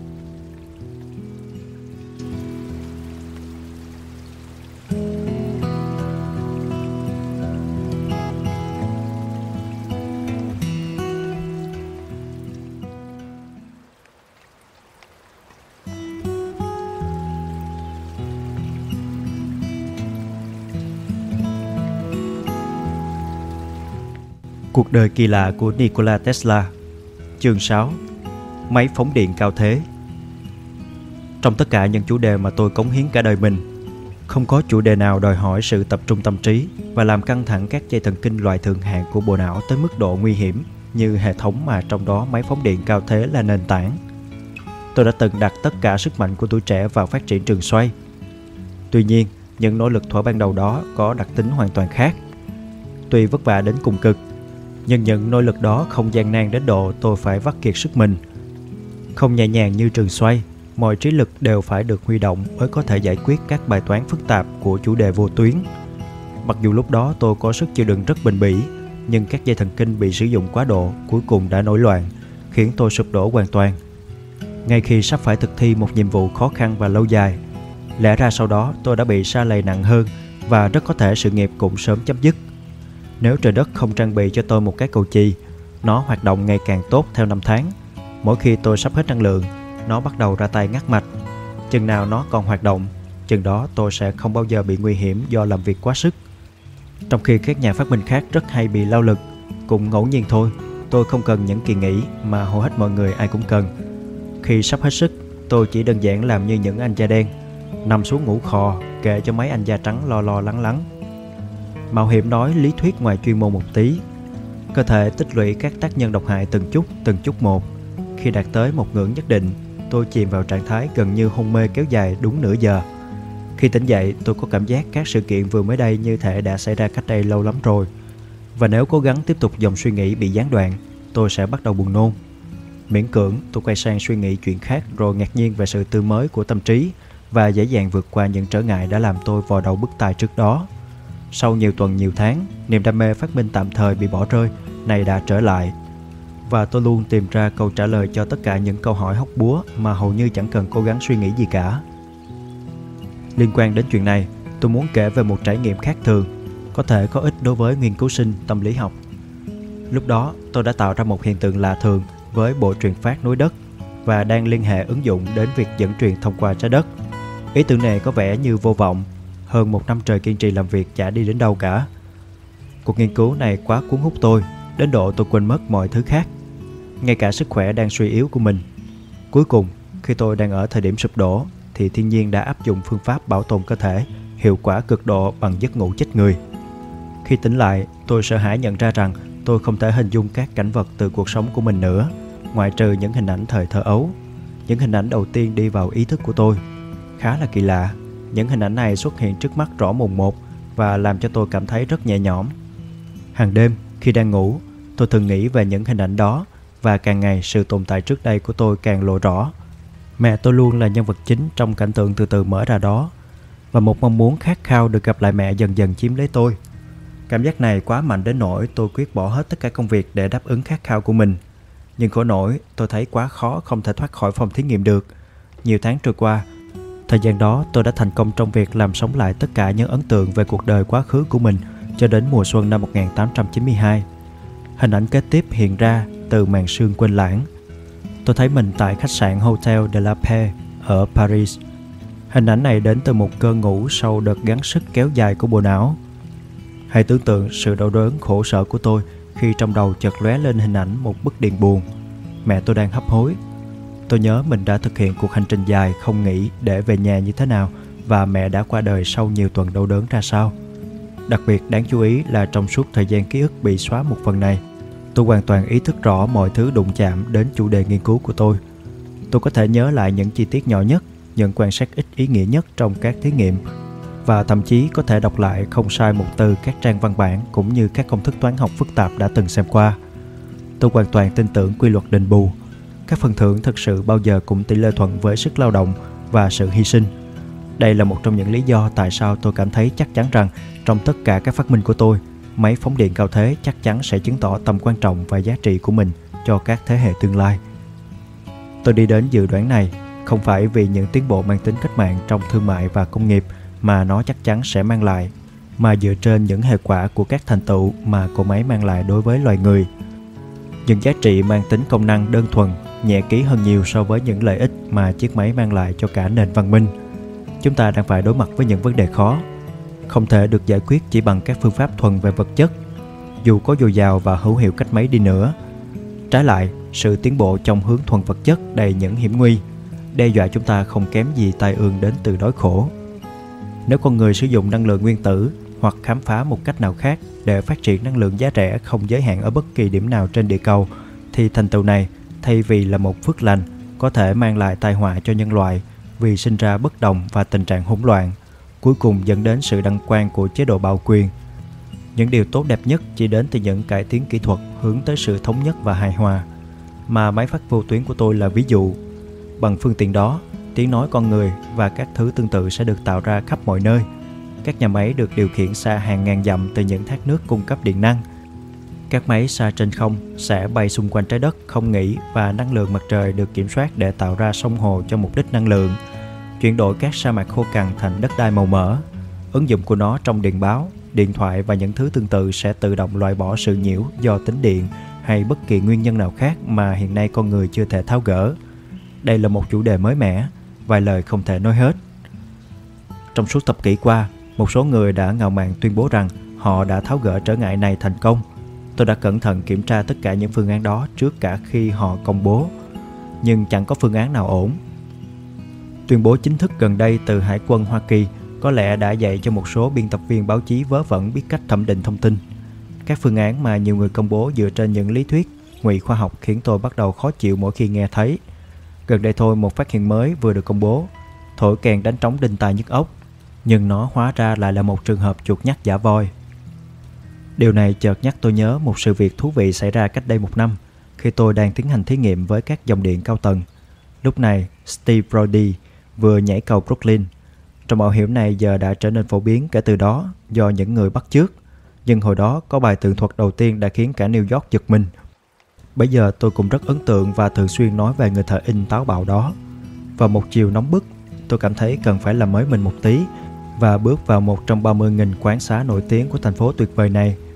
Ở đó phục vụ nước giải khát 12 độ cồn rất ngon, mà bây giờ phải đến các nước nghèo tan nát ở châu Âu mới có. Ở quán khá đông, mọi người không quá khác biệt nhau. Chủ đề đang được thảo luận khiến tôi cao hứng mở đầu bằng câu nói thiếu suy nghĩ sau. Anh biết không, đây là câu tôi sẽ nói khi nhảy cầu ngay khi vừa dứt lời, tôi thấy mình giống người bạn đồng hành của Timotheus trong bài thơ của Schiller vậy. Trong chớp mắt, cả quán loạn lên, cả chục giọng nói vang lên. Rót đi đấy! Tôi ném ly nước uống dở và tiền lên quầy, phóng ra cửa, nhưng đám đông bám theo sát gót và hét lớn. Đứng lại, Steve! Chắc hẳn là bị hiểu lầm, vì nhiều người cố giữ tôi lại khi tôi chạy điên cuồng tìm nơi ẩn náu. Bằng cách lao như tên bắn quanh các góc nhà, lẻn qua đường thoát hiểm. Tôi may mắn tới được phòng thí nghiệm. Tôi vội cởi áo khoác, ngụy trang thành một người thợ rèn chăm chỉ và bắt đầu giả bộ làm việc. Nhưng biện pháp ngụy trang này là không cần thiết vì tôi đã tránh được những người hâm mộ cuồng nhiệt đuổi theo. Nhiều năm sau đó, vào ban đêm, khi tưởng tượng đến những rắc rối vụn vặt trong ngày, tôi thường nghĩ lại không biết số phận của tôi sẽ như thế nào nếu đám đông ngày đó bắt được và phát hiện ra rằng tôi chẳng phải là Steve Brody. Có vẻ như anh kỹ sư dám trình bày trước một hội đồng kỹ thuật về một phương thuốc mới chống lại tĩnh điện dựa trên một quy luật tự nhiên trước đây chưa được biết đến, cũng nói liều như tôi ngày trước. Anh chàng này dám nói các nhiễu loạn này tăng giảm theo chu kỳ, trong khi nhiễu loạn của máy phát thì đều đều cùng trái đất. Điều đó có nghĩa là địa cầu là một tụ điện với lớp khí bao quanh, có thể được sạc và xả điện theo cách hoàn toàn trái ngược với những giáo lý cơ bản trong mọi sách giáo khoa vật lý sơ cấp. Một giả thuyết như vậy sẽ bị lên án là sai lầm, ngay cả trong thời Franklin, vì các đặc điểm của điện khí quyển cũng như máy móc đều đã được khám phá với đầy đủ bằng chứng. Rõ ràng, nhiễu loạn tự nhiên và nhân tạo truyền qua đất hay không khí đều theo một cách giống y như nhau. Cả hai tạo ra sức điện động cả chiều ngang lẫn chiều thẳng đứng. Sự nhiễu loạn không thể được khắc phục bằng bất kỳ phương pháp nào như đã được đề xuất cả. Sự thật là thế này, trong không khí hiệu điện thế tăng lên với tỷ lệ khoảng 50V mỗi phút độ cao. Do đó, có thể có sự khác biệt về áp suất lên tới 20 hoặc thậm chí 40.000V giữa hai đầu trên và dưới của hệ thống anten. Các khối không khí được tích điện không ngừng chuyển động và chuyển điện cho dây dẫn, không liên tục mà ngắt quãng, tạo ra tiếng ồn lạo xạo trong bộ phận thu khá nhạy cảm của điện thoại. Thiết bị đầu cuối càng cao và không gian phủ dây càng lớn thì kết quả càng rõ. Nhưng phải hiểu rằng điều đó hoàn toàn mang tính cục bộ và không liên quan lắm đến vấn đề thực sự. Năm 1900, tôi hoàn thiện hệ thống vô tuyến của mình. Một bộ máy nén 4 anten Chúng được hiệu chỉnh cẩn thận theo cùng một tần số và kết nối song song với bộ phận phóng đại hoạt động tiếp nhận từ bất kỳ hướng nào. Khi tôi muốn xác định nguồn gốc của xung động được truyền đi, mỗi cặp nằm theo đường chéo được mắc nối tiếp với một cuộn dây sơ cấp tiếp năng lượng cho mạch dò. Trong trường hợp trước, âm thanh trong điện thoại khá lớn. Trong trường hợp sau, nó ngừng lại như kỳ vọng do hai anten trung hòa nhau. Tuy nhiên, nhiễm tĩnh điện xuất hiện rõ nét trong cả hai trường hợp tôi đã phải tìm mọi cách dựa trên mọi nguyên lý để loại trừ nhiễu bằng cách sử dụng máy thu kết nối với hai điểm mặt đất. Theo đề nghị của tôi từ lâu, rắc rối gây ra bởi không khí tích điện mà hiện nay đang rất nghiêm trọng trong các cấu trúc xây dựng đã được triệt tiêu. Bên cạnh đó, khả năng bị nhiễu tất cả các loại thiết bị giảm xuống còn khoảng một nửa vì tính chất có hướng của mạch điện. Hiện tượng này là hoàn toàn hiển nhiên, nhưng đối với những người nghiên cứu vô tuyến đầu óc đơn giản với kinh nghiệm chỉ xoay quanh các loại máy có thể cải tiến bằng búa bổ củi thì nó lớn lao kỳ bí lắm. Họ tính toán tới việc xử lý bộ da gấu trước khi giết được gấu. Nếu sự thật rằng tĩnh điện chỉ là những trò mèo như vậy thì loại bỏ nhiễu là dễ ẹt. Chỉ cần thu tín hiệu không dùng anten là xong. Theo quan điểm này, một dây chôn dưới đất sẽ hoàn toàn không bị nhiễu. Nhưng thực tế thì nó dễ bị ảnh hưởng đối với các xung động nào đó bên ngoài hơn một dây đặt thẳng đứng trong không khí. Công bằng mà nói, đến nay đã có một chút tiến bộ, nhưng không phải nhờ vào một phương pháp hoặc thiết bị cụ thể nào cả. Tiến bộ đạt được đơn giản bằng cách hiểu rõ các cấu trúc khổng lồ, đủ để thực hiện chức năng truyền dẫn nhưng hoàn toàn không thích hợp để tiếp nhận, và áp dụng một loại thiết bị tiếp nhận thích hợp hơn. Như tôi đã nói trước đây, để xử lý dứt điểm khó khăn này, phải có một sự thay đổi căn bản hệ thống càng sớm càng tốt. Nếu ngay lúc này, khi mà kỹ nghệ chống nhiễu vẫn còn non trẻ, thậm chí cả chuyên gia vẫn không biết hết tiềm năng thực sự mà chính phủ đã vội vã thông qua các chính sách biến nó thành hàng độc quyền nhà nước thì hẳn kết quả sẽ chẳng mấy tốt đẹp. Bộ trưởng Daniel đã đề xuất ý tưởng này vài tuần trước và rõ ràng là vị quan chức xuất chúng này đã kêu gọi Thượng viện và Hạ viện với niềm tin hoàn toàn chân thành. Thế nhưng, bằng chứng phổ quát cho thấy rõ rằng kết quả tốt nhất luôn luôn được tạo ra trong cạnh tranh thương mại lành mạnh. Tuy nhiên, ngoài lý do trên, vẫn có những lý do đặc biệt tại sao chủ đề vô tuyến nên được hoàn toàn tự do phát triển. Trước hết, nó cho thấy triển vọng tuyệt vời trong việc cải thiện đời sống con người. Tuyệt vời hơn bất cứ phát minh hoặc khám phá nào khác trong lịch sử nhân loại. Một lần nữa, phải hiểu rằng kỹ nghệ tuyệt vời này đã được phát triển toàn diện ở đây, ngay tại đất Mỹ. Có thể được gọi là hàng Mỹ với ý nghĩa chính xác hơn so với điện thoại, đèn sợi đốt hay máy bay. Những tờ báo doanh nhân và những tay buôn cổ phiếu đã rất thành công trong việc truyền bá thông tin sai lạc Đến nỗi ngay cả một tập sàn xuất sắc như Scientific American cũng cho rằng phát minh này của tôi đều chủ yếu từ nhờ công lao của các nước khác. Tất nhiên, người Đức đã cho chúng ta sống hạt, và các chuyên gia Nga, anh, Pháp, Ý đã nhanh chóng ứng dụng cho mục đích truyền tin. Ứng dụng này rõ ràng chỉ là đưa một nhân tố mới vào cách làm cũ, bình mới rượu cũ và được thực hiện với cuộn dây cảm ứng cổ điển, không được cải tiến. Hầu như không hơn gì một loại truyền tin quan báo. Bán kính dẫn truyền rất hạn chế, kết quả đạt được ít có giá trị và các dao động hạt được dùng như phương tiện truyền tải thông tin lẽ ra có thể được thay thế, thậm chí còn tốt hơn bằng sóng âm thanh.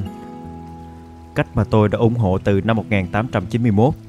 Hơn nữa, tất cả những ứng dụng này chỉ được thực hiện 3 năm sau khi các nguyên lý cơ bản của hệ thống vô tuyến mà ngày nay ứng dụng rất nhiều và các công cụ cực mạnh của hệ thống này đã được mô tả rõ ràng và phát triển ở Mỹ. Ngày nay, các thiết bị và phương pháp hertz hầu như đã biến mất. Chúng ta phát minh hệ thống truyền tải vô tuyến theo hướng hoàn toàn trái ngược và những gì đã được thực hiện là sản phẩm tạo ra bởi bộ não và những nỗ lực của công dân đất nước này. Các bằng sáng chế cơ bản đã hết hạn và cơ hội đang mở ra cho tất cả. Lập luận chính của Bộ trưởng dựa vào vấn đề nhiễu điện. Theo phát biểu của ông, được tường thuật trên báo New York Herald ngày 29 tháng 7, tín hiệu từ một máy trăm mạnh có thể bị chặn ở mọi làng xã trên thế giới. Nếu xét đến thực tế này, đã được trình bày trong các thí nghiệm của tôi năm 1900 thì cấm cản tại Hoa Kỳ sẽ không mấy tác dụng. Để thấy rõ tầm quan trọng của phát minh chống nhiễu của mình, tôi xin đề cập một sự kiện. Chỉ mới đây thôi, một quý ông dáng vẻ kỳ quái ghé thăm tôi với mục đích mời tôi xây dựng máy phát quy mô thế giới tại một vùng đất cực kỳ xa xôi hẻo lánh. Chúng tôi không có tiền, ông nói, nhưng có hàng xe vàng rồng. Ông thích lấy bao nhiêu thì lấy. Tôi nói với ông ấy rằng, tôi muốn xem thử tương lai phát minh của mình ở đất Mỹ đã.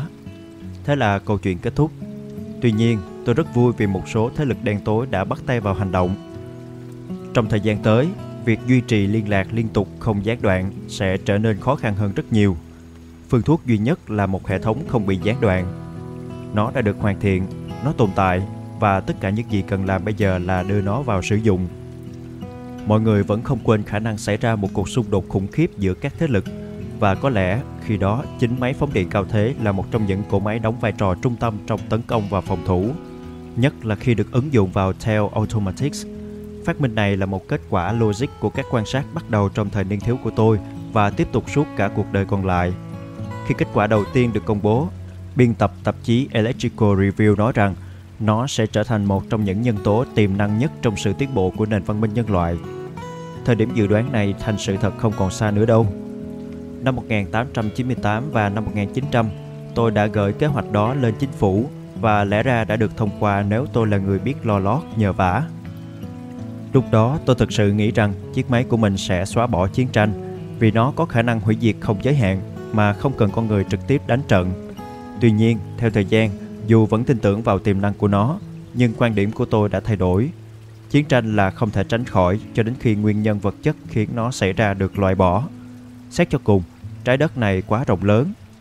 Chỉ khi khoảng cách được loại bỏ nhờ truyền đạt thông tin không giới hạn, một ngày nào đó, mối quan hệ hữu nghị bền vững giữa các bên sẽ được thiết lập trong mọi phương diện như chuyển tải trí tuệ, vận chuyển hành khách, hàng hóa và truyền tải năng lượng. Giờ thì mỗi người trong chúng ta muốn nhất chính là có cơ hội gần gũi nhau hơn. Khi các cá nhân và cộng đồng trên khắp trái đất hiểu về nhau hơn, thì các niềm tin mê muội cống hiến cho các lý tưởng dân tộc ích kỷ khiến thế giới rơi vào sự man rợ và hỗn loạn nguyên thủy sẽ bị diệt trừ. Không có tổ chức hay nghị quyết của bất kỳ quốc hội nào có thể ngăn chặn một thảm họa như vậy cả. Con người giờ đây chỉ sáng chế ra các thiết bị mới để kẻ yếu bị nghiền nát dưới bàn tay kẻ mạnh mà thôi. Tôi đã bày tỏ quan điểm của mình về vấn đề này 14 năm trước. Khi đó, Andrew Carnegie quá cố, người có thể được coi là cha đẻ của ý tưởng này – đã ủng hộ thành lập một liên minh các chính phủ hàng đầu, một loại liên minh thần thánh để quảng bá và thúc đẩy ý tưởng tự động hóa điều khiển từ xa. Dù xét về một số phương diện, lợi ích của các ý tưởng đối với một số dân tộc là không thể chối bỏ. Nhưng nhìn chung thì nó không thể đạt mục tiêu quan trọng nhất, hòa bình. Hòa bình chỉ có thể đến một cách tự nhiên như là hệ quả của sự giác ngộ chung, xuất hiện khi các chủng tộc hòa nhập lại với nhau – Chúng ta còn lâu mới đạt đến trình độ nhận thức hạnh phúc này. Thực tế là ít ai thừa nhận rằng Chúa làm ra con người trong hình hài của Ngài. Do đó tất cả mọi người trên trái đất là như nhau. Thực tế chỉ có một chủng tộc mang nhiều màu da mà thôi. Kitô chỉ là một người, nhưng là của tất cả mọi người. Vậy tại sao một số người nghĩ rằng mình tốt hơn người khác? Khi nhìn thế giới hôm nay, dưới ánh sáng của cuộc đấu tranh khổng lồ mà chúng ta đã chứng kiến, tôi tràn đầy niềm tin rằng các lợi ích của nhân loại sẽ được phục vụ tốt nhất nếu nước Mỹ vẫn trung thực với truyền thống của mình, trung thành với Chúa mà nó giả vờ tin và tránh xa các liên minh rối rắm. Với vị trí địa lý hiện tại, xa cách các tụ điểm xung đột sắp xảy ra, không có động cơ mở rộng thêm lãnh thổ với nguồn tài nguyên vô tận và dân số lớn, triệt để thấm nhuần tinh thần tự do và nhân quyền, đất nước này đang nằm ở một vị trí đầy đặc quyền, có 102. Như vậy, nó có thể độc lập phát huy sức mạnh vĩ đại đồng thời với lương tâm vì lợi ích của cả thế giới. Công minh và hiệu quả hơn là làm thành viên của một liên minh nào đó. Tôi đã nhấn mạnh những hoàn cảnh thời niên thiếu của mình và kể về một loại bệnh trạng buộc tôi phải luyện tập không ngừng óc tưởng tượng và tự quan sát. Hoạt động tinh thần này lúc đầu là không tự nguyện dưới áp lực của bệnh, dần dần trở thành bản chất thứ hai, cuối cùng dẫn tôi đến chỗ nhận ra rằng mình chỉ là một cỗ máy tự động không có ý chí tự do trong tư tưởng và hành động, chỉ chịu trách nhiệm phản ứng các tác động từ môi trường. Cơ thể chúng ta phức tạp về cấu trúc, những chuyển động của con người quá nhiều, quá liên quan lẫn nhau, tác động của những ấn tượng bên ngoài vào các giác quan quá tinh tế và khó hiểu, cho nên những người bình thường rất khó thấu hiểu sự thật này. Tuy nhiên, không có thứ bằng chứng nào thuyết phục hơn là lý thuyết cơ học về sự sống đã được Descartes hiểu và nêu ra 300 năm trước – ở thời ông, nhiều chức năng quan trọng của cơ thể vẫn là điều kỳ bí, đặc biệt là các vấn đề liên quan đến bản chất ánh sáng và cấu trúc cũng như hoạt động của mắt. Các triết gia, khoa học gia thời đó vẫn đang mò mẫm trong bóng tối. Những năm gần đây, những tiến bộ nghiên cứu khoa học trong các lĩnh vực kể trên đã xóa bỏ hết các nghi ngờ liên quan đến quan điểm này. Từ đó, nhiều công trình đã được công bố. Người có khả năng nhất có lẽ là Felix Ledantec, trợ lý trước đây của Pasteur. Giáo sư Jacques Lop cũng đã thực hiện các thí nghiệm đáng chú ý về thuyết hướng dương, khẳng định rõ tác động của ánh sáng đối với các dạng sinh vật bậc thấp. Ông đã trình bày rất rõ điều này trong quyển Force Movements. Tuy giới khoa học tiếp nhận thuyết này với thái độ bình thường, đơn giản vì với họ thuyết này cũng như bất kỳ thuyết nào khác. Nhưng với tôi, nó quan trọng hơn nhiều. Đó là chân lý mà tôi luôn chứng minh hàng giờ qua mỗi hành vi và suy nghĩ của mình. Mỗi ấn tượng từ bên ngoài đều tạo ra các phản ứng cả về thể chất lẫn tinh thần và toàn bộ các phản ứng đã từng xuất hiện trong tâm trí tôi đều là tác phẩm của các ấn tượng này. Chỉ một số trường hợp đặc biệt hiếm hoi, khi tôi ở trong trạng thái chú tâm đặc biệt thì tôi mới không thể xác định được ấn tượng, xung động ban đầu nào tạo ra phản ứng của mình. Đại đa số con người không bao giờ biết và hiểu những gì đang diễn ra xung quanh và bên trong họ. Hàng triệu người làm mồi cho bệnh tật và chết sớm chỉ vì mỗi khoản này. Những điều xảy ra hàng ngày thông thường nhất đối với họ lại có vẻ khá là bí ẩn – Họ không thể giải thích được phản ứng của mình khi tiếp nhận các xung động từ môi trường. Một người có thể bỗng thấy gần buồn và căng não tìm lời giải thích. Khi lẽ ra hắn phải biết rằng cảm xúc đó chỉ là do một đám mây tạm thời che khuất tia nắng mặt trời. Có thể hắn nghĩ mình thấy hình ảnh của một người bạn thân trong những tình huống cực kỳ đặc biệt, trong khi thật ra các hình ảnh này chỉ là do hắn vừa mới đi ngang qua bạn mình trên phố hay thoáng nhìn thấy bức ảnh của anh ta đâu đó mà không để ý. Khi mất một cái nút cổ, hắn cầu nhau chửi thề cả một giờ, nhưng không thể nhớ những hành động mình vừa mới làm để định vị cái nút. Thiếu óc quan sát đơn giản chỉ là một dạng dốt. Nó là tác nhân chính tạo ra nhiều thể loại bệnh hoạn và là mẹ đẻ của những ý tưởng ngu ngốc ta luôn phải thấy ngày nay. Cứ 10 người thì chưa tới một người không tin thần giao kết cảm, các tà thuật tâm linh, thuyết duy linh và mấy trò hiệp thông với người chết. Họ vô tình, thậm chí cố ý để những kẻ lừa dối rót những ý tưởng tâm linh huyền bí vào tai. Để minh họa xu hướng này đã bám rễ sâu vào những cái đầu tỉnh táo của người dân Mỹ như thế nào, tôi xin kể lại một câu chuyện như đùa. Ngay trước chiến tranh, khi cuộc triển lãm tua bin của tôi trong thành phố này bắt đầu được các báo kỹ thuật bình luận rộng rãi, tôi dự đoán rằng các nhà sản xuất sẽ tranh nhau mua bản quyền sáng chế của tôi.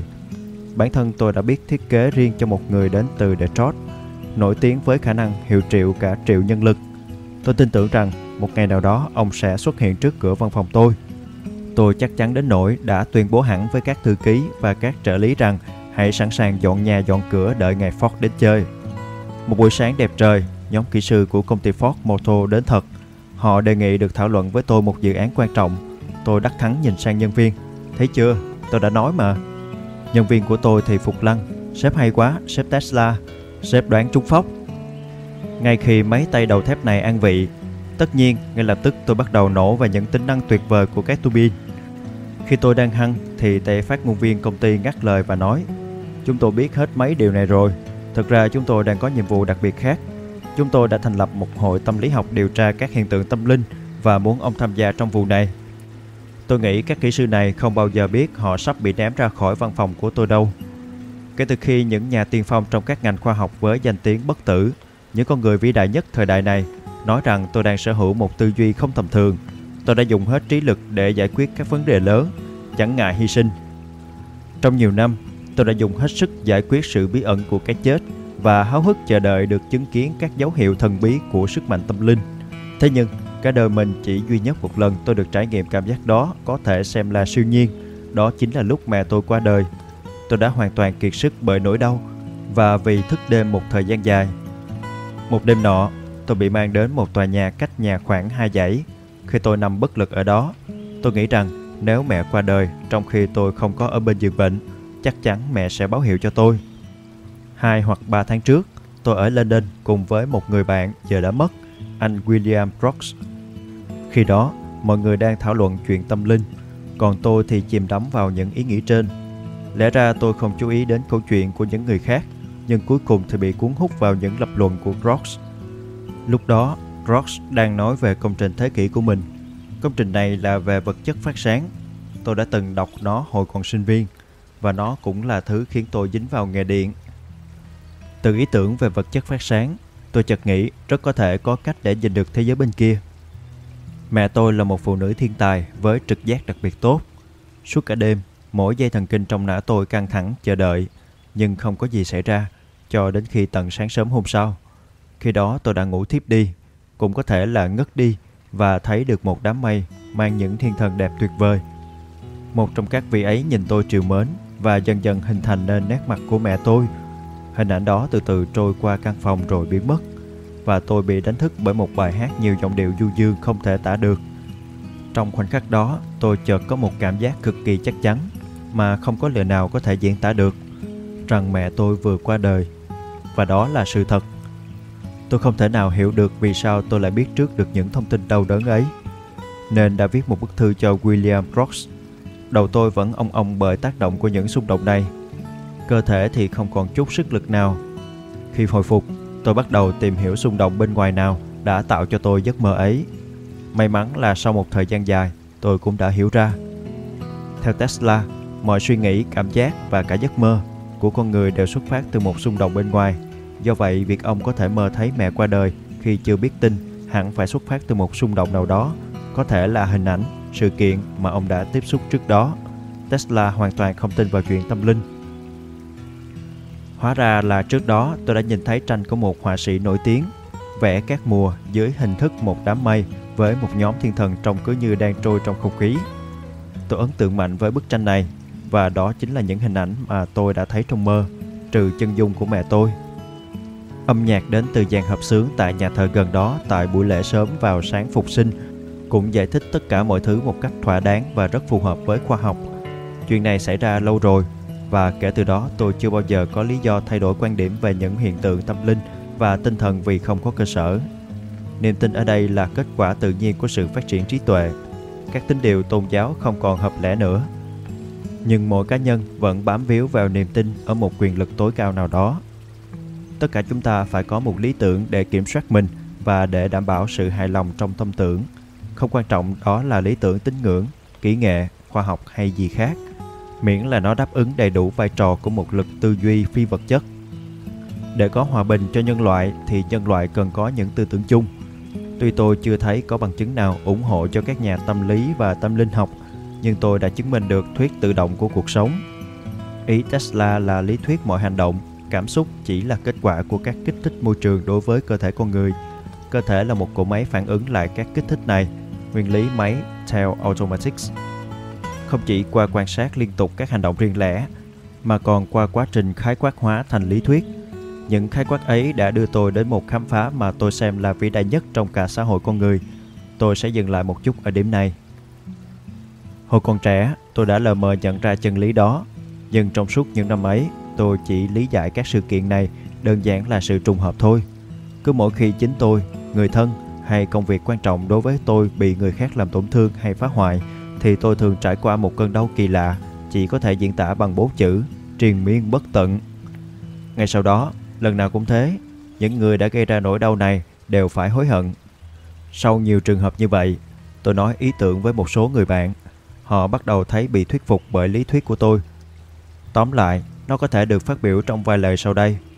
Cơ thể chúng ta có cấu trúc tương tự và tiếp xúc với các lực lượng bên ngoài như nhau. Do đó, xu hướng phản ứng của con người đối với các tác nhân ngoại lai cũng tương tự nhau. Sự giống nhau về xu hướng phản ứng đó dần được xây dựng thành các quy tắc xã hội và luật lệ. Chúng ta là những cỗ máy tự động hoàn toàn, được điều khiển bởi các lực từ môi trường. Ta vô định như nút chai trên mặt nước mà cứ lầm tưởng các hành động và cảm xúc của mình là ý chí tự do. Mọi hành động của con người luôn mang tính duy trì sự sống. Do đó, dù các hoạt động có vẻ như khá độc lập, nhưng mọi người luôn được kết nối bởi các sợi dây vô hình. Khi cơ thể vẫn còn ổn định, thì nó sẽ phản ứng hoàn toàn chính xác với các kích thích. Nhưng khi cơ thể có sự xáo trộn nào đó, bệnh tật chẳng hạn, thì khả năng phản ứng chuẩn để duy trì sự sống bị suy yếu ngay. Tất nhiên, ai cũng hiểu là một người bị điếc, mắt yếu hoặc tay chân bị thương thì cơ hội tiếp tục tồn tại của hắn giảm xuống. Nhưng không chỉ thế, nếu bộ não, thứ điều khiển của máy cơ thể, có khiếm khuyết, nó sẽ phản ứng sai lệch với các kích thích môi trường và đưa cơ thể lao xuống vực thẳm tự hủy hoại. Những thực thể nhạy cảm và biết quan sát, có các giác quan tốt, biết tư duy để phản ứng chính xác với các kích thích môi trường luôn thay đổi, sẽ có thể tránh được các hiểm họa mà người thường khó có thể nhận thức ngay được khi hắn tiếp xúc với những người khác có các cơ quan kiểm soát bị lỗi nặng. Giác quan chuẩn của hắn lên tiếng và hắn bắt đầu cảm thấy cơn đau triền miên bất tận. Chân lý này đã được khẳng định từ hàng trăm lần tiếp xúc, thảo luận của tôi và các nhà nghiên cứu tự nhiên. Tôi tin rằng thông qua những nỗ lực có hệ thống thì ta sẽ tìm ra được những hiểu biết có giá trị vô cùng cho thế giới. Ý tưởng xây dựng máy tự động để khẳng định lý thuyết của tôi đã sớm hiện diện trước mắt tôi, nhưng đến năm 1895 tôi mới bắt đầu tập trung làm. Lúc đó tôi đang nghiên cứu về vô tuyến. Trong 2-3 năm liên tục, một số cơ chế tự động kích hoạt từ xa đã ra đời và được trưng bày cho du khách trong phòng thí nghiệm của tôi. Năm 1896, tôi đã làm xong một cỗ máy hoàn chỉnh có khả năng thực hiện đa nhiệm vụ, nhưng do lao lực, tôi bị giảm sút sức lao động đến cuối năm 1897. Máy này được minh họa và mô tả trong bài viết của tôi trên tạp chí Century tháng 6 năm 1900 cùng một số tập san khác thời đó. Khi lần đầu tiên được trình làng đầu năm 1898, nó đã tạo ra một cảm giác rất lạ, không như phát minh khác tôi từng có. Tháng 11 năm 1898, tôi được cấp bằng sáng chế cơ bản cho kỹ nghệ mới. Họ chỉ cấp bằng cho tôi sau khi khảo sát viên chính đích thân đến New York để xem máy hoạt động, bởi những gì tôi tuyên bố quá là khó tin. Tôi nhớ rằng sau này tôi có tới thăm một quan chức ở Washington, định hiến phát minh đó cho chính phủ. Nghe xong, ông này phá lên cười. Ông nghĩ tôi nói khoác. Bây giờ không ai nghĩ rằng có ai có thể hoàn thiện được một thiết bị như vậy. Thật không may là theo lời luật sư của tôi, trong bằng sáng chế này, tôi đã nói rằng thiết bị được kiểm soát thông qua một mạch đơn cùng với một kiểu máy nhận tín hiệu phổ biến. Vì lúc đó tôi chưa có quyền phát minh của phương pháp và thiết bị cá thể hóa đã trình bày ở trên. Do đó, bằng sáng chế này không chuẩn xác và tối ưu, cũng như không thể hiện hoàn toàn là sản phẩm của tôi. Trên thực tế thì chiếc thuyền của tôi được kiểm soát đa mạch. Nói cách khác, không hề xảy ra sự nhiễu tín hiệu. Thiết bị tự động đầu tiên của Tesla, Tail Automatics, được thiết kế dưới dạng một con thuyền. Thông thường, tôi sử dụng các mạch tiếp nhận ở một dạng vòng lặp có tụ điện. Vì máy phóng điện cao áp của tôi ion hóa không khí trong phòng thí nghiệm khiến ngay cả một anten rất nhỏ cũng rút được điện từ khí quyển xung quanh hàng giờ liền. Nói rõ hơn, ví dụ, tôi phát hiện rằng một bóng đèn 12 inch đường kính được rút hết không khí với một thiết bị đầu cuối duy nhất có gắn một dây dẫn ngắn sẽ tạo ra đến 1.000 cái chớp nháy liên tiếp cho đến khi toàn bộ điện tích không khí trong phòng thí nghiệm được trung hòa. Dạng vòng lặp của máy thu thì không nhạy cảm với một sự xáo trộn như vậy và thật đáng tò mò khi dạo này nó lại bắt đầu phổ biến đến thế. Trong thực tế, nó thu ít năng lượng hơn nhiều so với anten hoặc dây dài nối đất. Tuy nhiên, thật tình cờ là nó cũng giúp xóa bỏ một số khiếm khuyết cố hữu trong các thiết bị vô tuyến hiện nay. Trong khi trình bày phát minh trước khán giả, tôi yêu cầu khách đặt câu hỏi, hỏi kiểu gì cũng được, và máy tự động sẽ trả lời họ bằng dấu hiệu. Người ta tưởng chiếc máy rất thần kỳ, nhưng thực tế cực kỳ đơn giản. Chính tôi là người trả lời thông qua chiếc máy. Cùng thời kỳ đó, tôi chế thêm một chiếc tàu viễn thông tự động khác lớn hơn. Người ta chụp ảnh nó và in trong số báo tháng 10 năm 1919 của tập san Electrical Experimenter. Nó được điều khiển bởi các vòng lặp, có nhiều vòng đặt trong thân tàu, chống nước và có khả năng chịu ngập. Bộ máy thì tương tự như chiếc đầu tiên, ngoại trừ một số tính năng mới. Ví dụ, tôi gắn thêm đèn để người ta có thể thấy máy đang hoạt động tốt và đúng chức năng. Các thiết bị tự động này tuy là chỉ được hoạt động trong phạm vi tầm nhìn của người điều khiển, nhưng lại chính là những bước tiến thô sơ đầu tiên trong sự phát triển kỹ nghệ viễn thông tự động mà tôi hằng ấp ủ. Cải tiến hợp lý tiếp theo là phát triển cơ chế tự động vượt ra ngoài giới hạn tầm nhìn và ở khoảng cách rất xa trung tâm điều khiển. Kể từ đó, tôi vẫn luôn ủng hộ việc ứng dụng các cơ chế tự động này làm các chiến cụ thay cho súng. Hiện nay, dường như theo thông tin tôi thu thập qua báo chí, người ta xem nó như một thành tựu khác thường nhưng không mới. Thôi kệ họ vậy. Nói một cách khác không cầu toàn thì phát minh này hoàn toàn ứng dụng được. Với các trạm vô tuyến hiện tại, ta có thể ứng dụng để phóng một chiếc máy bay, điều khiển nó theo một đường bay nhất định và thực hiện một số hoạt động ở khoảng cách hàng trăm dặm. Một máy loại này cũng có thể được kiểm soát theo nhiều cách và tôi tin rằng nó sẽ rất hữu dụng trong chiến tranh.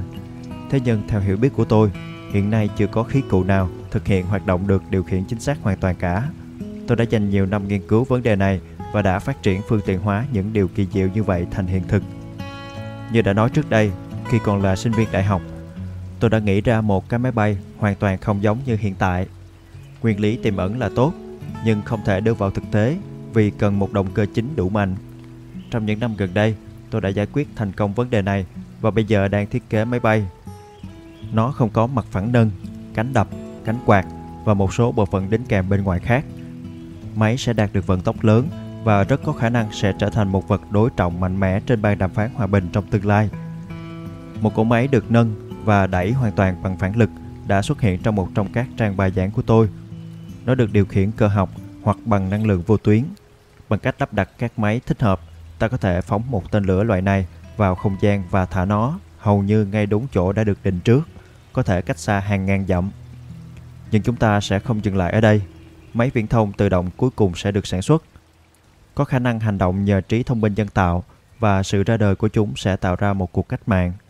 Ngay từ năm 1898, tôi đã đề xuất với các đại diện công ty sản xuất quy mô lớn về việc xây dựng và triển lãm công cộng một chiếc xe tự động có thể thực hiện các hoạt động theo sự lựa chọn của chính nó sau khi tự mình đánh giá môi trường. Đó có lẽ là lý do vì sao công ty xe tự lái của Elon Musk được đặt tên là Tesla Motors. Nhưng đề nghị của tôi lúc đó bị coi là ảo tưởng và chẳng đi đến đâu. Ngay lúc ấy, nhiều người tư duy khủng nhất lại đang phải vắt kiệt sức để đưa ra các phương sách ngăn chặn một cuộc xung đột khủng khiếp khó có cách giải quyết Thế chiến thứ nhất. Tôi đã dự đoán tình hình khá chính xác trên tờ Sun ngày 20 tháng 12 năm 1914. Phương thức thành lập liên minh không phải là phương thuốc. Theo một số người xuất chúng, thì cách làm này thậm chí còn khiến tình hình tệ hơn.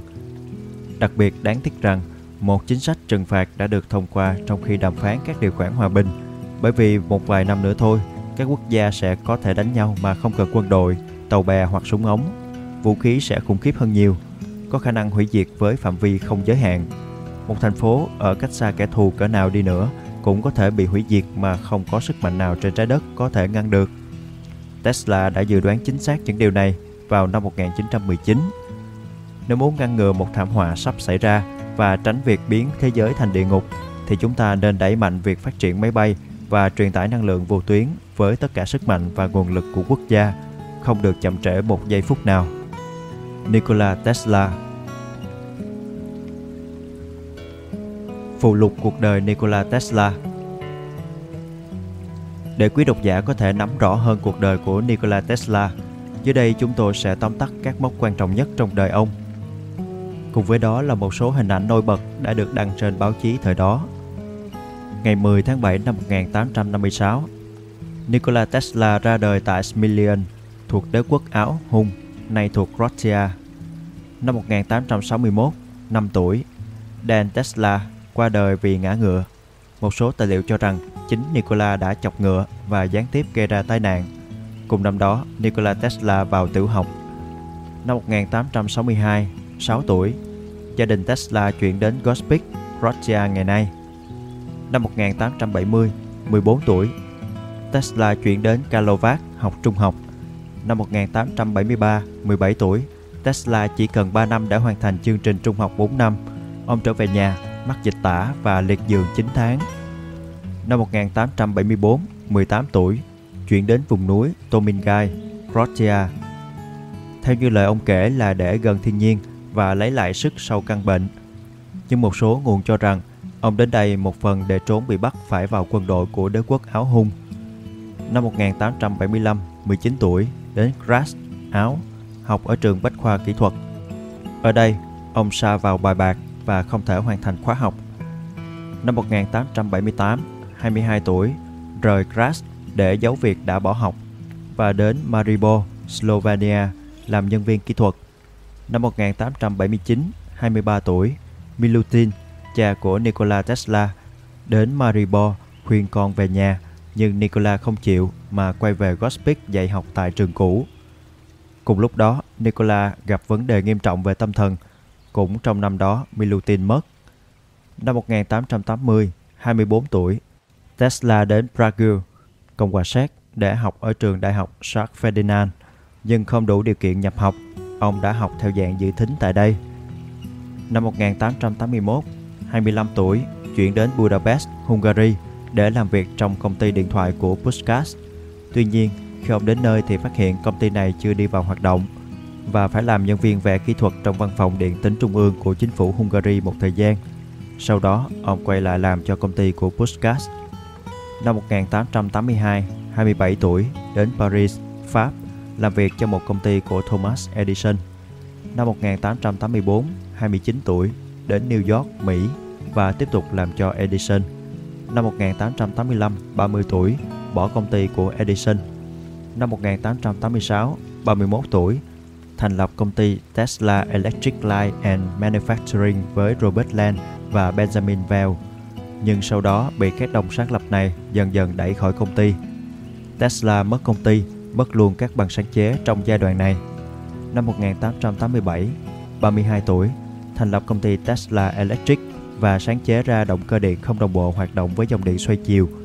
Năm 1888, 33 tuổi, hợp tác với George Westinghouse và bắt đầu tham gia vào cuộc chiến dòng điện nổi tiếng với đối thủ là chính Thomas Edison, kết thúc bằng sự chiến thắng của dòng điện xoay chiều. Năm 1891, 36 tuổi, nhập quốc tịch Mỹ. Cùng năm đó, ông sáng chế ra lõi Tesla và hệ thống truyền tải vô tuyến. Năm 1894, 39 tuổi, bắt đầu nghiên cứu một loại tia đặc biệt mà sau này được gọi là tia X. Năm 1899, 44 tuổi, chuyển tới phòng thí nghiệm Colorado Springs ở Colorado, Mỹ và nghiên cứu về các hiện tượng phóng điện cao thế. Năm 1901, 46 tuổi, xây dựng tháp Garden Cliff, còn gọi là tháp Tesla ở New York để nghiên cứu về vô tuyến điện. Năm 1904, 49 tuổi, bị công ty điện kiện do lượng điện sử dụng tại phòng thí nghiệm. Phòng thí nghiệm của Tesla bị đập bỏ. Năm 1912, 56 tuổi, John Jacob Astor, nhà đầu tư lớn của Tesla qua đời trong vụ đắm tàu Titanic. Năm 1916, 60 tuổi, tuyên bố phá sản. Năm 1919, 63 tuổi, bắt đầu làm cho công ty Alice Chamis ở Milwaukee, Mỹ. Cùng năm này, các bài viết của Tesla kể về cuộc đời và phát minh của mình được đăng trên tờ Electrical Experimenter và về sau được in thành sách. Đó chính là quyển sách bạn đang được nghe. Năm 1922, 66 tuổi, nghỉ việc ở công ty Alice Summer. Từ đây, ông gặp rắc rối khi không đủ tiền trả tiền thuê nhà. Năm 1928, 72 tuổi, nhận bằng sáng chế cuối cùng.